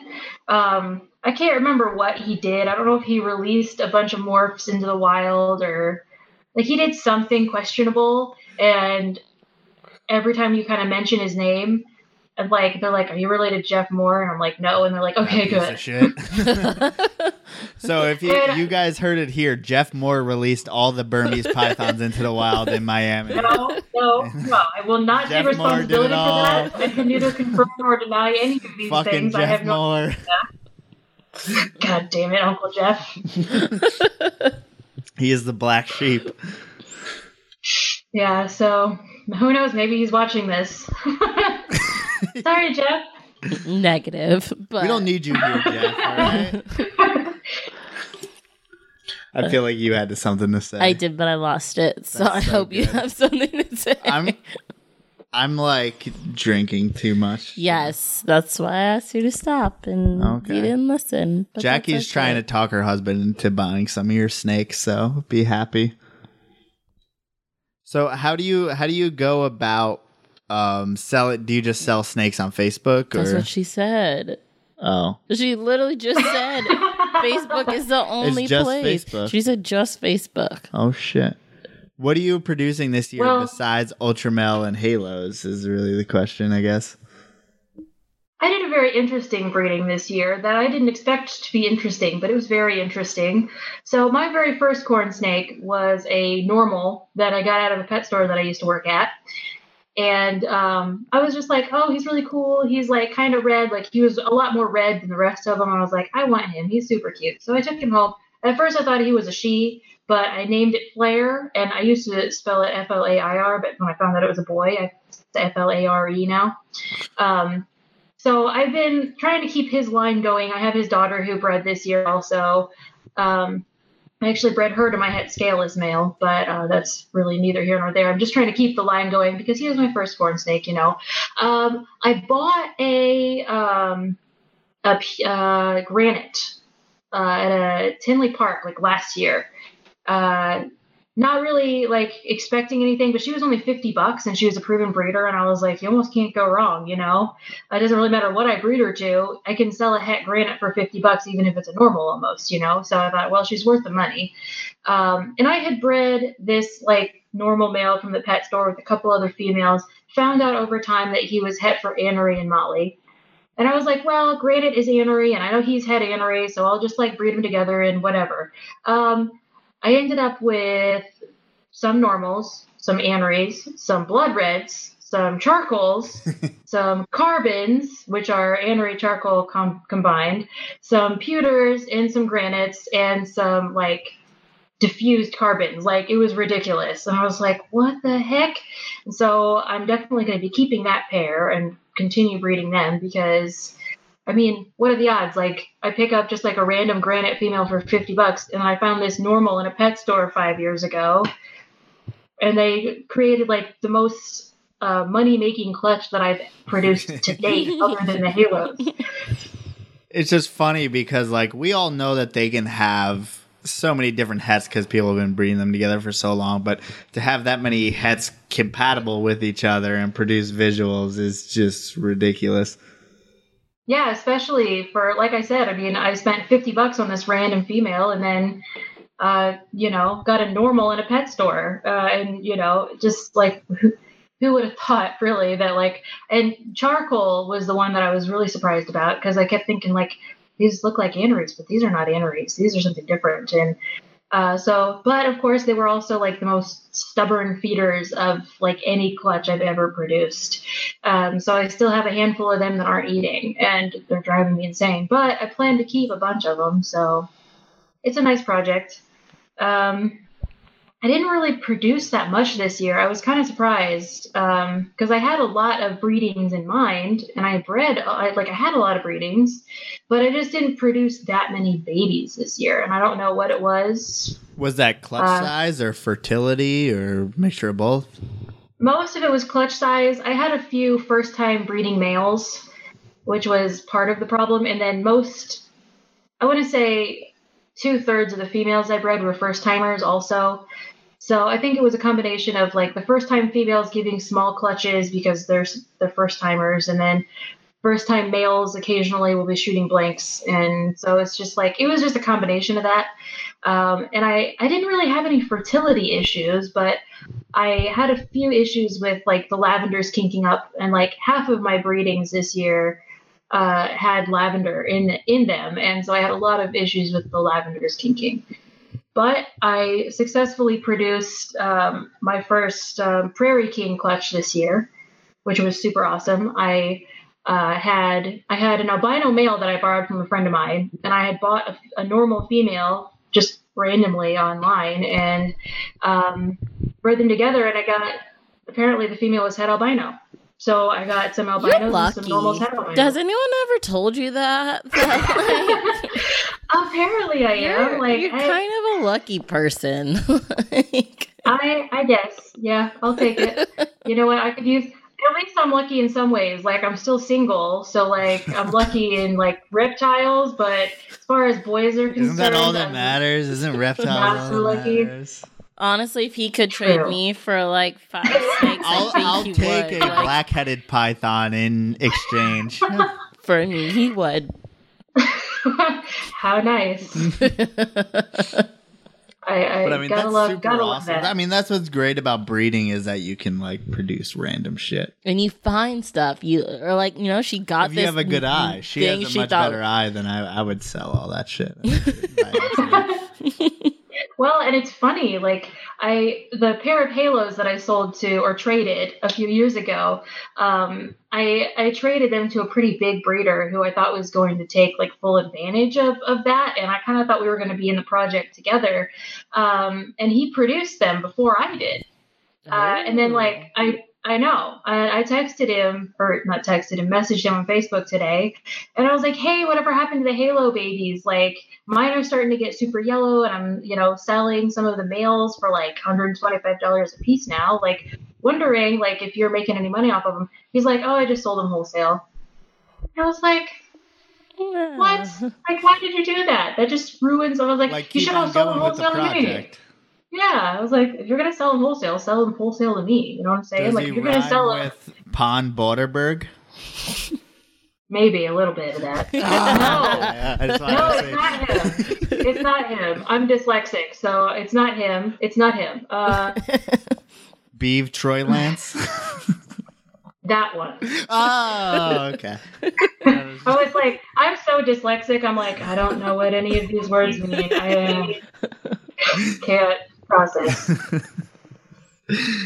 I mean, But yeah, and I mean, once you get to that point, I mean, it's different, I guess. Yeah, he is a really cool person. Like, I, I really do like Steve a lot. I think he's super overwhelmed right now. Apparently, he got a bunch of new projects in, and he's selling off a bunch of his adults. And I wish that he had been selling off these adults like two years ago when I was buying adults. ready to buy adults? Pretty much. That's just kind of how it goes. I sent her the picture of um the when he posted the like pretty much U-Haul from Florida bottom filled oh, with that was insane. That's crazy. I didn't. Th- I don't think I saw that picture. The thing is, well, yeah, he had like a whole pretty much giant U-Haul truck It's at filled least a from floor thousand to snakes. bottom At least a thousand. of like probably you know maybe about 500 adults or something like that. also, you just said Florida bottom. Florida, Florida to, to the bottom of the top, and um, Oh, Florida, floor. Okay, I, I thought you meant like Florida, is in like the state Florida, No, Like he's trying to say the floor bottom to top, Florida. but he said Florida bottom, basically. like the bottom of Florida, like in a key. You know what I'm saying? Flo- floor space two split space top. But it's like I couldn't even imagine that dude's got. That means was he have close to a thousand breeding pairs and To be able to sell a thousand just in a just crazy. no, just getting them all to feed. I don't care about selling. Getting those all to feed is crazy, man. Yeah, he has employees that help him with that now. At least that's what I've heard. But I mean, I think that there was at one point he produced he was producing like a couple hundred hatchlings a day during Jesus. I don't Yeah, want like that during to be the our height- life. I don't want that. No, I don't want that either. And like I consider myself to be sort of a small scale breeder. I have under 20 like I produce under 20 clutches a year. And that's like including all species. So for me, I feel like that's small scale. I feel like anywhere from like 21 to like maybe 100, that's like a medium scale. And then if like if you're producing over 100 clutches a year, like you're you're a large scale breeder. That's pretty serious. Yeah, we're about the same size as far as I think I'll have like We're doing 15 pairings. 15 pairings. I know this year. that. Well, actually, that's half. Does that makes it sound? Or she said 20 to 20 or 30. God damn! it, Don't look at me like that. So you're almost a medium scale. But next year it'll change because our snow will be ready next year. Won't Yeah, I mean, our I think- anery tesseras be ready next year? I think that's why I asked her, like, are you trying to get bigger or stay, you know, she's trying to stay the same size. We're trying to get a little bit bigger. Once we get to her size, maybe we'll be like, fuck. I want to you know, be just those doing. few more, yeah, I want to be doing like 30 pairings. I think. Yeah. Yeah, so if you produce, you know, 30 pairings and you might have a few double clutches here and there, like, I mean, that's probably what, close to 45, 45 clutches, litters, whatever. 45 to 50. It depends on how many double. You know, I don't I don't double my females unless I know they're going to. Like I've had a few females that I'm like, you double clutch every year, like I'm just going to breed you again. Yeah, I didn't do that until I had a female this year who on the second clutch, you know, like I said before, prolapsed the oviduct. So it's like, well, I didn't breed you. These are all non-viable, and you're totally fucked, and you're going to be a pet for the rest of your life. So maybe I should just take advantage of you doing it anyway and breed. But I don't know. That's just me. So I've been kind of on the fence of that. I don't think we should. I don't know. What's your idea of pros and cons to double clutch? I would say there are very few pros of double clutching, uh, other than obviously you you have a good chance of getting a few more babies you can sell. And if a female is going to be laying eggs anyway, um, it's probably healthier that she lays fertile ones, but not necessarily. Um, usually, it is infertile eggs that become, you know, the reason for egg binding, but not always. Like I feel like your female probably would have prolapsed whether they were Anyway. fertile eggs or not. Yeah, I, I Um, agree with that. and so I don't think it. Just generally speaking, I think it's it just takes so much out of the female to to double clutch. But of course, they double clutch in the wild. So I mean, like you know, how much are we trying to make it like the wild versus protecting them from what it's like in the wild? And I just I just don't like to do it. Um, I had one female that double clutched this year, and I didn't know she was going to, and I ended up like she had apparently laid the eggs on like a Monday, and I didn't notice them till like Friday, and because she like I use paper as bedding because it's free, but she had like laid them under the paper, and so I'm going and like cleaning out her cage, and I find all these like shriveled up eggs, and none of them hatched, and like half of them would have if I had found them on time, but it's like I just personally I don't see that many pros to doing it unless you know that this female is 100% ready to go for another clutch like she completely bounced back and and she's super healthy um, and like i said a lot of them will start ovulating again and you can kind of Mhm. tell like well looks like they're going to produce anyway so you almost might as well but it's just not worth it for me to you know try to breed a female and then potentially lose her to a double clutch when like if i hadn't tried that she might live for another year or whatever It's so hard to make a judgment call as far as like I've had so many snakes that get really old and are very um productive into old age and stuff like that. And then there's some snakes that always double clutch, some that don't. So I'm always confused whether to do it or not. I never really like work towards it. But I was wondering if this year I was going to, so I don't really know what I want to do really. Do you have any that you have in mind that you? No, not in particular, because I just feel like um, the ones that I'm growing up now, I grow up smaller than I did the one that I bred previously, that double clutch. So I feel like she was naturally just a little bit bigger. But, But what I- I about the really don't ones we bought? I- I, just really don't know anything about What about what the ones we snakes bought? are doing because I don't know. That's There's what- I don't some know. in It's- there it's that are hard because. It's like, what are we trying to keep? It's also like we're keeping them in tubs, doing this, doing this. I mean, it's not like the wild. They're not double clutching like the wild. Or in the wild, do they always double clutch? When do they double clutch? At what age do they produce? I don't know any of that Let's stuff. get a grant to do that research. Oh, okay, yeah, definitely us. We're definitely gonna get that. yeah have fun with that She'd be more likely to get a grant than us. She's much more. We're neither of us are getting grants anytime soon. Yeah, I don't think so. I'm good. I'm lazy. That's the problem. no, you're not. The the note You're much more meticulous as far as note keeping. the note taking you say you do and like doing all the other stuff. What do you do as far as passing that down to consumers? What do you give to people who are buying snakes in general? It depends on what they want. I've had people ask for everything from just like basic parent information, like I just want to know what their parents look like and maybe what the parents' names are. I name all of my snakes, by the way. And then I've had I had one lady ask for like a birth certificate that was signed by me. What? Yeah, I and and I told her, okay, for an extra fifteen bucks, I'll give you a birth certificate. you did it. yeah, Yeah, and like I printed it out and like had it laminated and like signed it and like it had the picture of when the snake was a baby on it and had like a tiny family tree with like a picture of the parents on it. You need to get it notarized. That's so weird. I'm sorry. I'm, so... I'm a notary. I'm a notary, so I can notarize it if I want. Damn right. Put a stamp on that. Official birth certificate. That's so weird. I feel like that. That's. I'm assuming it's someone who's. This is their. This is a pet snake. Yes. Yes, yes, uh, absolutely. Most most people, um, the people who just want pets, usually they just kind of want to know the basic information. They want to know um, how often it's eating and you know how many times it's eaten, maybe.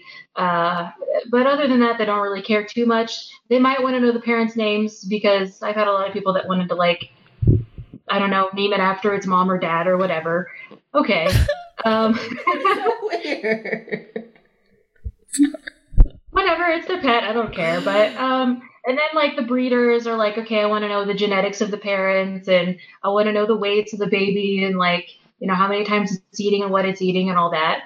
Um and i mean i had one person who wanted like a list of all the dates that every baby had eaten that he bought and he bought like these off of me and he's like i want like the list of dates and exactly what they ate on what day and so I gave it to him. Like I just compiled a list of that. So like pretty much I just give them whatever information they ask for, and if Mhm. if I have it, I don't usually keep track of sheds. That's the only thing I don't keep track of. A lot of people are like, well, when did he shed last? And I'm like, he's eating, he's pooping, he's probably shedding. Like that's how much I keep track of. It's sheds. gonna like it's gonna happen. Like yeah, probably. Yeah, if it's eating, I feel like that's the important part because obviously it's eating, so it's growing. Depending on what rate, I don't know what rate it sheds and what rate it's growing. I mean, all that Yeah, to me is I- just like details that don't matter that much as long as it's eating. right. I used to keep track of sheds, but it just got to be too much. It's like I'm already keeping track of what they're eating, when they're eating, how they're eating, why they're eating. So it's like as long as they're eating, like I, I, I don't keep track of the sheds anymore. It seems like you've gone far enough. way far. I think so. I'm making birth certificates for snakes. I've gone Well, far I think enough. it's I think it's hard because like obviously someone somewhere told them, "Hey, you're gonna need a birth certificate for your snake." You know, like they get no, I this thought it was just like a from cutesy else. thing. Like I've seen someone. ugh, I wish I for, still like, have it. I like showed you on Instagram. Like someone made like a whole like, oh, someone their snake died, and they had a full on like funeral, like program. Like they went to a place and got it cremated. And like had a little like urn for it, and like had like the picture, uh, like a plaque, like picture, and like I mean, if you so only have so, one snake, so and so was, you know, whatever. And so I feel like the very birth cert- rambunctious, curious, whatever. So I feel like the birth certificate is like the same. It's like someone Coming from being the same cute. place? Yeah, like I don't think I don't know if someone told them they needed a birth certificate. That Yeah, but you go to these YouTube videos and someone's like, when you before you pick out a snake, make sure you have its birth date, its birth certificate, its genetic, really? all people this. tell people to I get don't that. know. I don't know. They heard it from somewhere. You don't just make that up. Not everyone has a. I thought it's just a certificate for their damn cutesy thing. I don't know. I don't know. I don't remember why she wanted it. Uh, I think that it was just, I think it was sort of because, you know, she had a dog and her dog was registered and her, she had a cat and her cat was registered. And like, is there anywhere that the snake is registered? And I'm like, I mean, there's a Uh, place it, there's a place it could kind of be registered, but I don't really keep track of that. So no.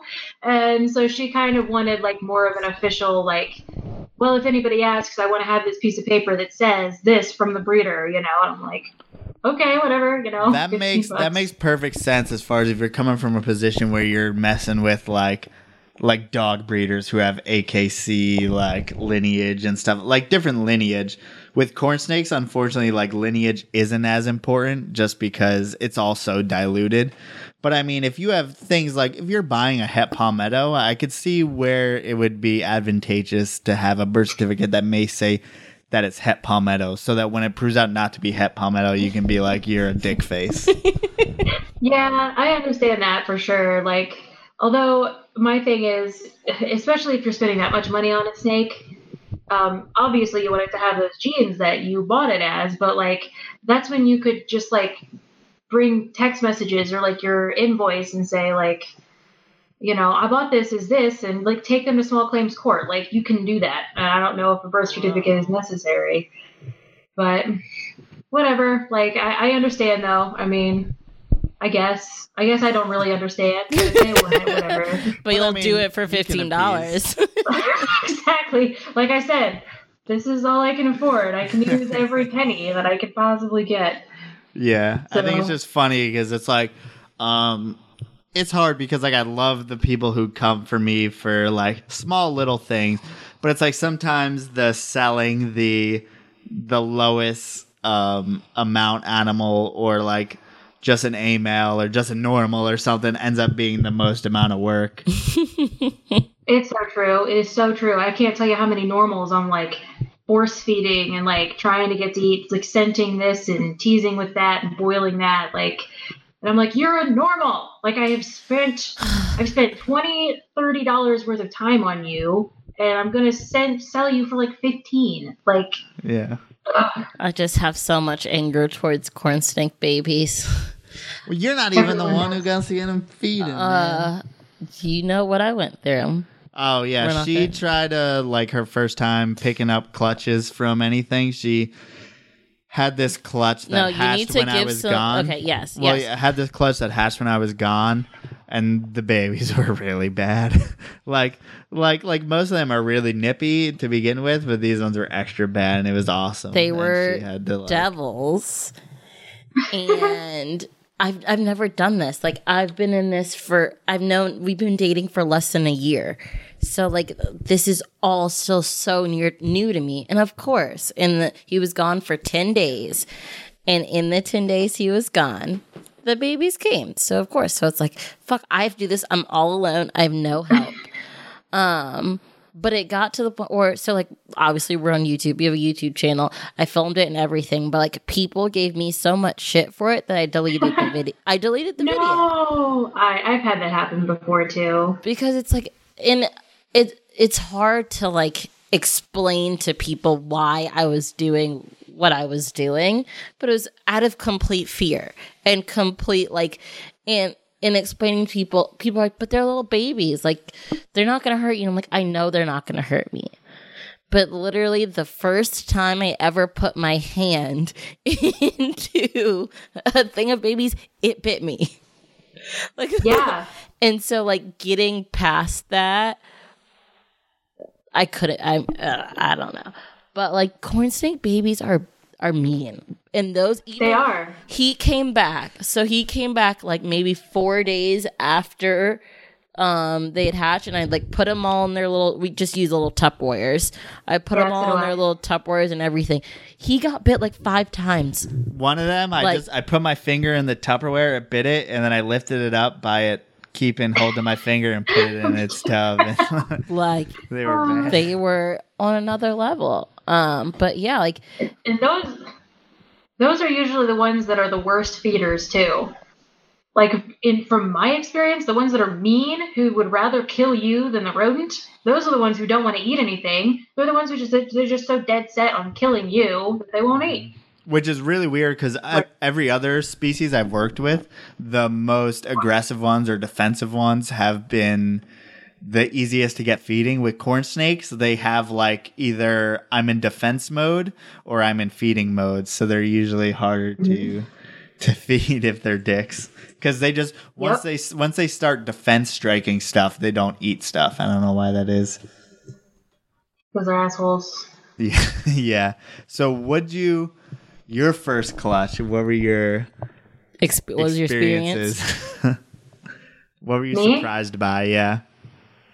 Um, honestly, I was more surprised by the morphs that came out. Uh, I I had a caramel motley female and uh, a, just a regular albino male, and um, didn't even expect to breed them really, but you know it happens.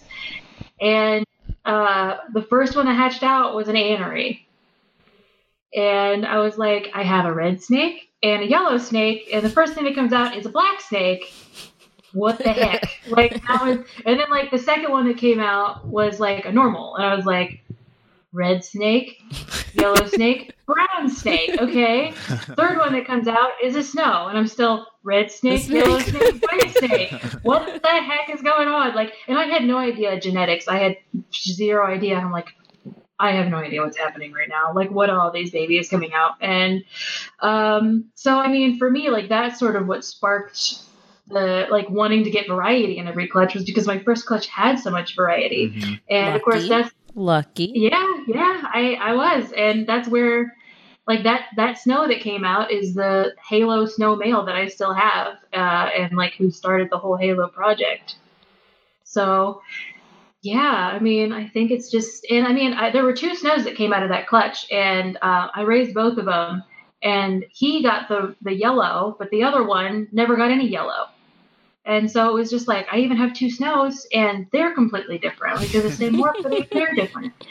So I think that that was the most uh, I don't know gratifying experience with my first clutch. Um, and I had I had two females that bred that year, and the other female was just a normal that was het snow, and she double clutched for me that year by herself.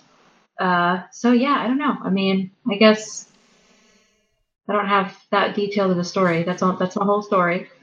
yeah, but I think that's that's a good thing to get out there as far as if you buy like a snow from somewhere or normal from somewhere, if you buy anything from either of us or anything like that, you're gonna get a million hets that we don't know about. So it's like you breed them together. That's the difference between a lot of the other snakes. You breed these together, kind of like I think leopard geckos are pretty similar, but you breed them together and you just get a bunch of crazy shit, which is so much fun. Yeah, that's that's why I love corn snakes. It's probably the main reason that I'm that they stuck and so many other things didn't because I knew that I could get a variety almost no matter what I put together. And Is once there- I learned genetics, it it made it a lot more interesting because I I love math. I do math for fun. So like doing genetics Okay. doing genetics is just sort of like a hobby. Like I just it's part of the hobby for me. Uh, so I, it's just a part of it that I really enjoy. Yeah, it's like a clear situation where I have like one sort of a brain and you have a very different one as far as you're much more detail oriented than I just kind of like try to keep it all in my head and just do things because that what's once I get into the like record keeping and stuff, it actually makes it less fun for me. See, I like all of that, but he doesn't do it, so I don't do it. But like you talking about, like I wanted to keep. You all, can do it. I, I wanted to keep all those like no, because see, I like the seeing the progress because the genetics and I my brain can't work that way. Like even though I somewhat understand, you know what ultramel is all, I can't keep that in my head, no matter how hard I try, or like even sh- like head shape, all that shit. I can't do it, but I can keep the the progress of you know this baby and like how it changed like that interests me seeing progress over time but like he doesn't do it so i never did it but that i don't know that stuff's cool to me like seeing you know like or just even taking documents of like how it looked when it first came out and like how it looked a year later and two years like that kind of Well, stuff I think that's is like really cool to definitely me. beneficial. It's just something I don't do. I'm saying I probably should do it, is what. But I'll accept that that's but a you fault like in the stuff way in I your head things. you i mean Yeah. he Or else it will make it not fun. If it makes it not fun, then you're also taking energy away from your animals. You're taking energy away to, you know, your keeping and general well being. I'd rather care for the animals and do everything like that and then worry about the other stuff. And then what's also you like reading books about snakes, and that's so not fun to me. that is like he. How many books would you say you have on snakes? a lot, but like, are Give me there a any number. books Give me that a number. I was gonna ask Sarah if there's any Well, books. give me a number, then we'll ask her. I don't know, like 30 or something. But are there Mm. any books that you prefer? Do you read books on snakes or corn snakes, all that stuff? Uh, well, kind of. Um, the snake, corn snake, or the snake, the book "Corn Snakes in Captivity" by Don Soderberg is a really good one, and um, Kathy Love's book on corn snakes. I can't remember what it's called off the top of my head, but that one's a really good one. Yeah. I think it's literally called like corn snakes. you know, like the corn snakes. Yeah, corn something snake like that. or something. Yeah. Yeah, I think that is what it is, the corn snake manual. But honestly, I don't have that many books. I'm actually in the middle of writing a book. so I mean I'm I'm more of the like book writer than the book reader, goals. I guess, kind of. Uh, my friend I have a I have a couple of reptile friends around here. One of my friends constantly like, Sarah, when are you gonna finish that book? I don't know. Uh, I'm not What I'm good at starting things. Right? Yeah. on? It's it's it's corn snakes and corn snake morphs and um, stuff like that. I mean, um, Chuck, what was his last name? Who did the corn snake morph guide? I know Chuck what you're something. talking about. Is it but I right don't there? have it. Oh, you No, don't have I have don't it? have it. Because it was like Uh, written a few too many years ago, which Sarah's gonna write an update of it, and I'm gonna buy it. That's hopefully the plan, um, because I think the last one was written in like 2012. No, maybe it's older than I that. think it's old. I think it was like 2000. I 2000. think it was like 2003 or yeah, something. It's, like it's really old. old. yeah. Um, so I mean, obviously Palmetto isn't in there, and Scaleless isn't in there, and Micropave isn't in there, and the Red Coat and Red Factor, neither of those are in there, and um, I think Strawberry was in there, Ultramel was in there, but it was highly misunderstood at the point at that point. Um, there's there's a Halo Snow in there that's actually um, in the Hurricane Motley section. And I'm like, well, that's not really a hurricane, but you know, hey, whatever. Um, so it just Wait, it is just his name Charles Pritzel? Yes, Chuck Pritzel. Chuck Pritzel. That's him. I like his name. This is a good name. And I mean, he's really smart, and he, I mean, literally wrote the book on corn snake genetics, and he kept it updated for a while, but then, like, what, 10, 15 years ago, he just sort of stopped. And Yeah, we're so all these seeing- new. I think the latest 2011. one was 2011. Okay, that's what I, I wondered. I wondered, but, but yeah, like since 2011, like I don't think Tessera is in there. I don't think, like I said, Palmetto is not going to be in there. Neither of the red morphs are going to be in there. Red coat or red factor. Um, My whole collection's not in there. Pretty much, yeah. I mean, yeah. And I, I'd really like to do something a little bit more detailed for each morph because he kind of, as detailed as those are, he really does sort of skim over a lot, I think. So the whole point of the book that I'm trying to finish is is detailed of an explanation of every single morph and where they came from, where they originated, um, you know, how they came to be. And of course, there's always the questionable ones like Tessera. Is Tessera a hybrid or not? Uh, no one will ever know, but um, you know, we'll assume that it's not because the story goes they found, you know, 2.1 in a pet store and they looked cool.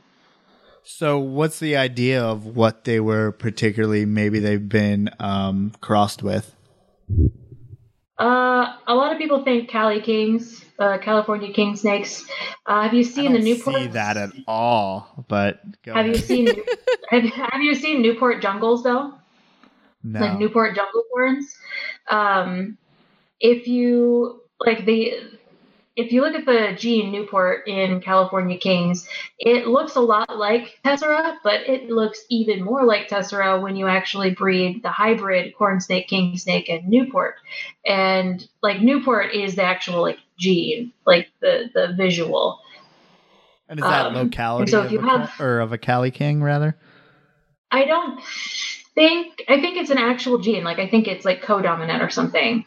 Um, and I don't know if it maybe it's it originated in. uh, I thought a it was certain Newport, locality. California, or something. Yeah, it probably it probably is like it probably originated there, but I think they discovered that it's actually a gene, uh, like a gene mutation like Tessera, um, and it's inherited very similarly to Tessera, and it looks a lot like Tessera. And a lot of people say that, you know, a lot of people who breed Tesseras say that like Tessera siblings kind of have this weird extra layer of color on them that a normal like an average corn snake doesn't have. And it's a very similar like extra layer of color that you might see in like corn snake king snake hybrids.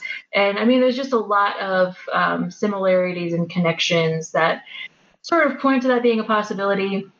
Just and also like with the the level of variety that you get like you can get a, a tessera corn snake that has a solid black belly.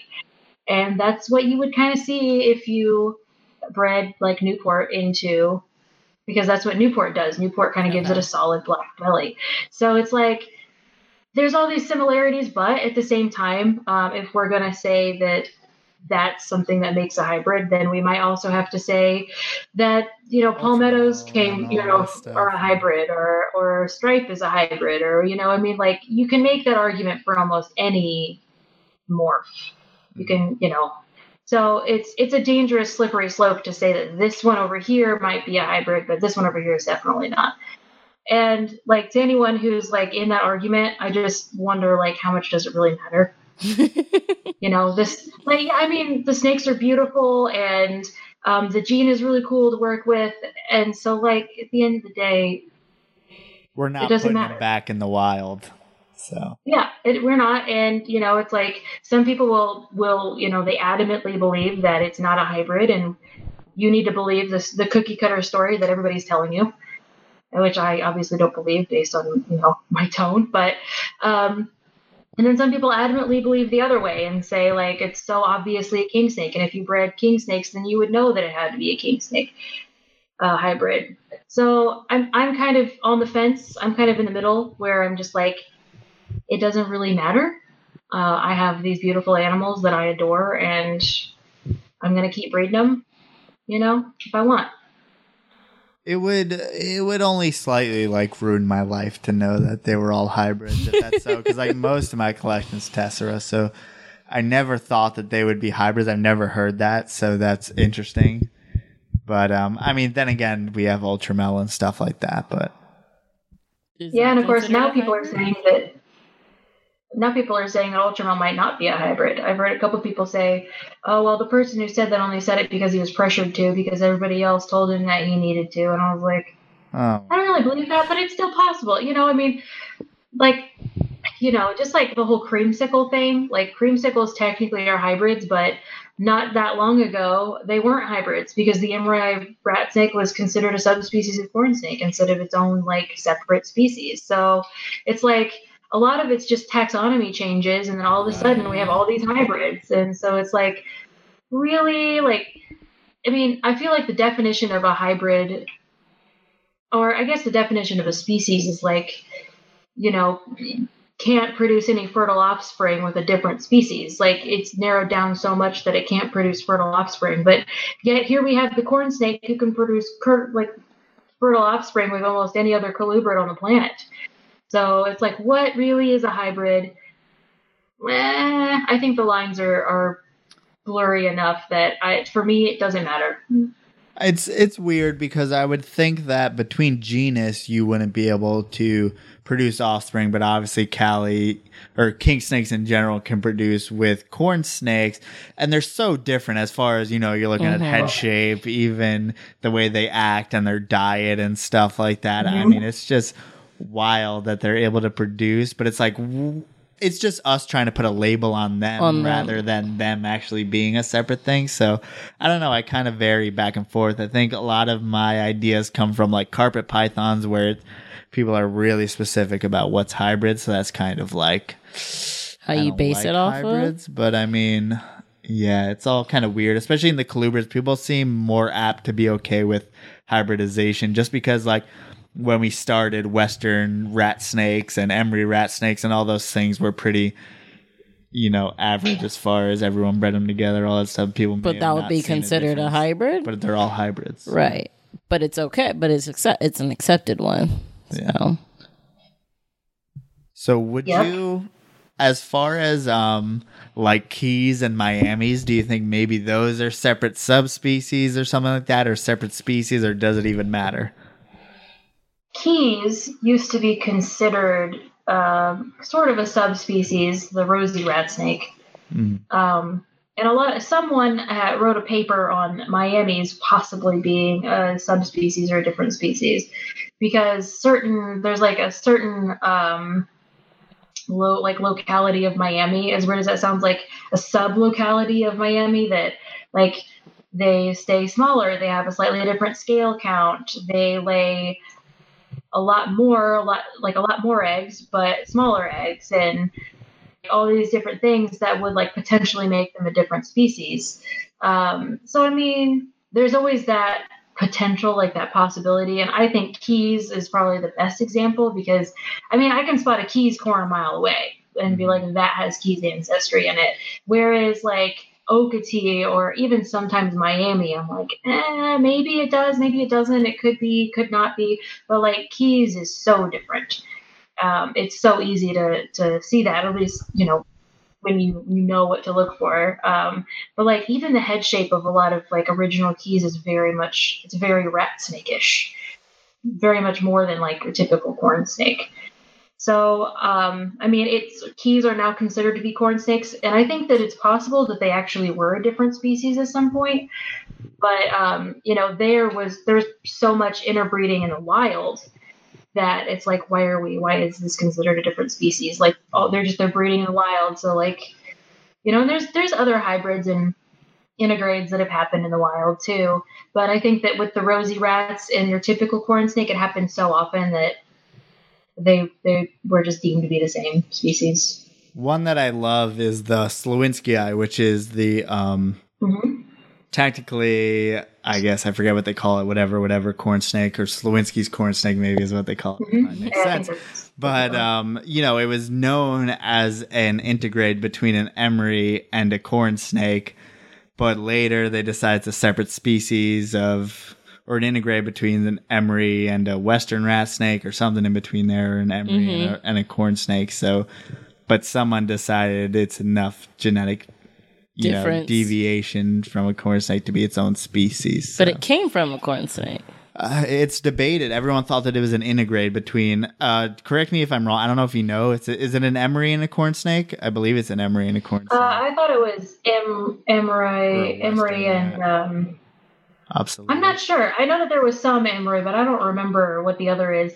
I almost like they did think that it was a subspecies of corn snake, but I can't remember if it ended up being an intergrade between a corn snake and an Emoryi or if it's something else. I really don't remember. Yeah, but- they they upgraded in like the late '90s and called it Pantherophis slowinskii, which Mhm. it's like very interesting because it looks like a corn snake, acts like a Well, that shows you what and- names do, like how much Well, names just have an effect on you know the reptile community and everything. And like people are like, oh, okay, he named it this. Well, must be a different species. Okay.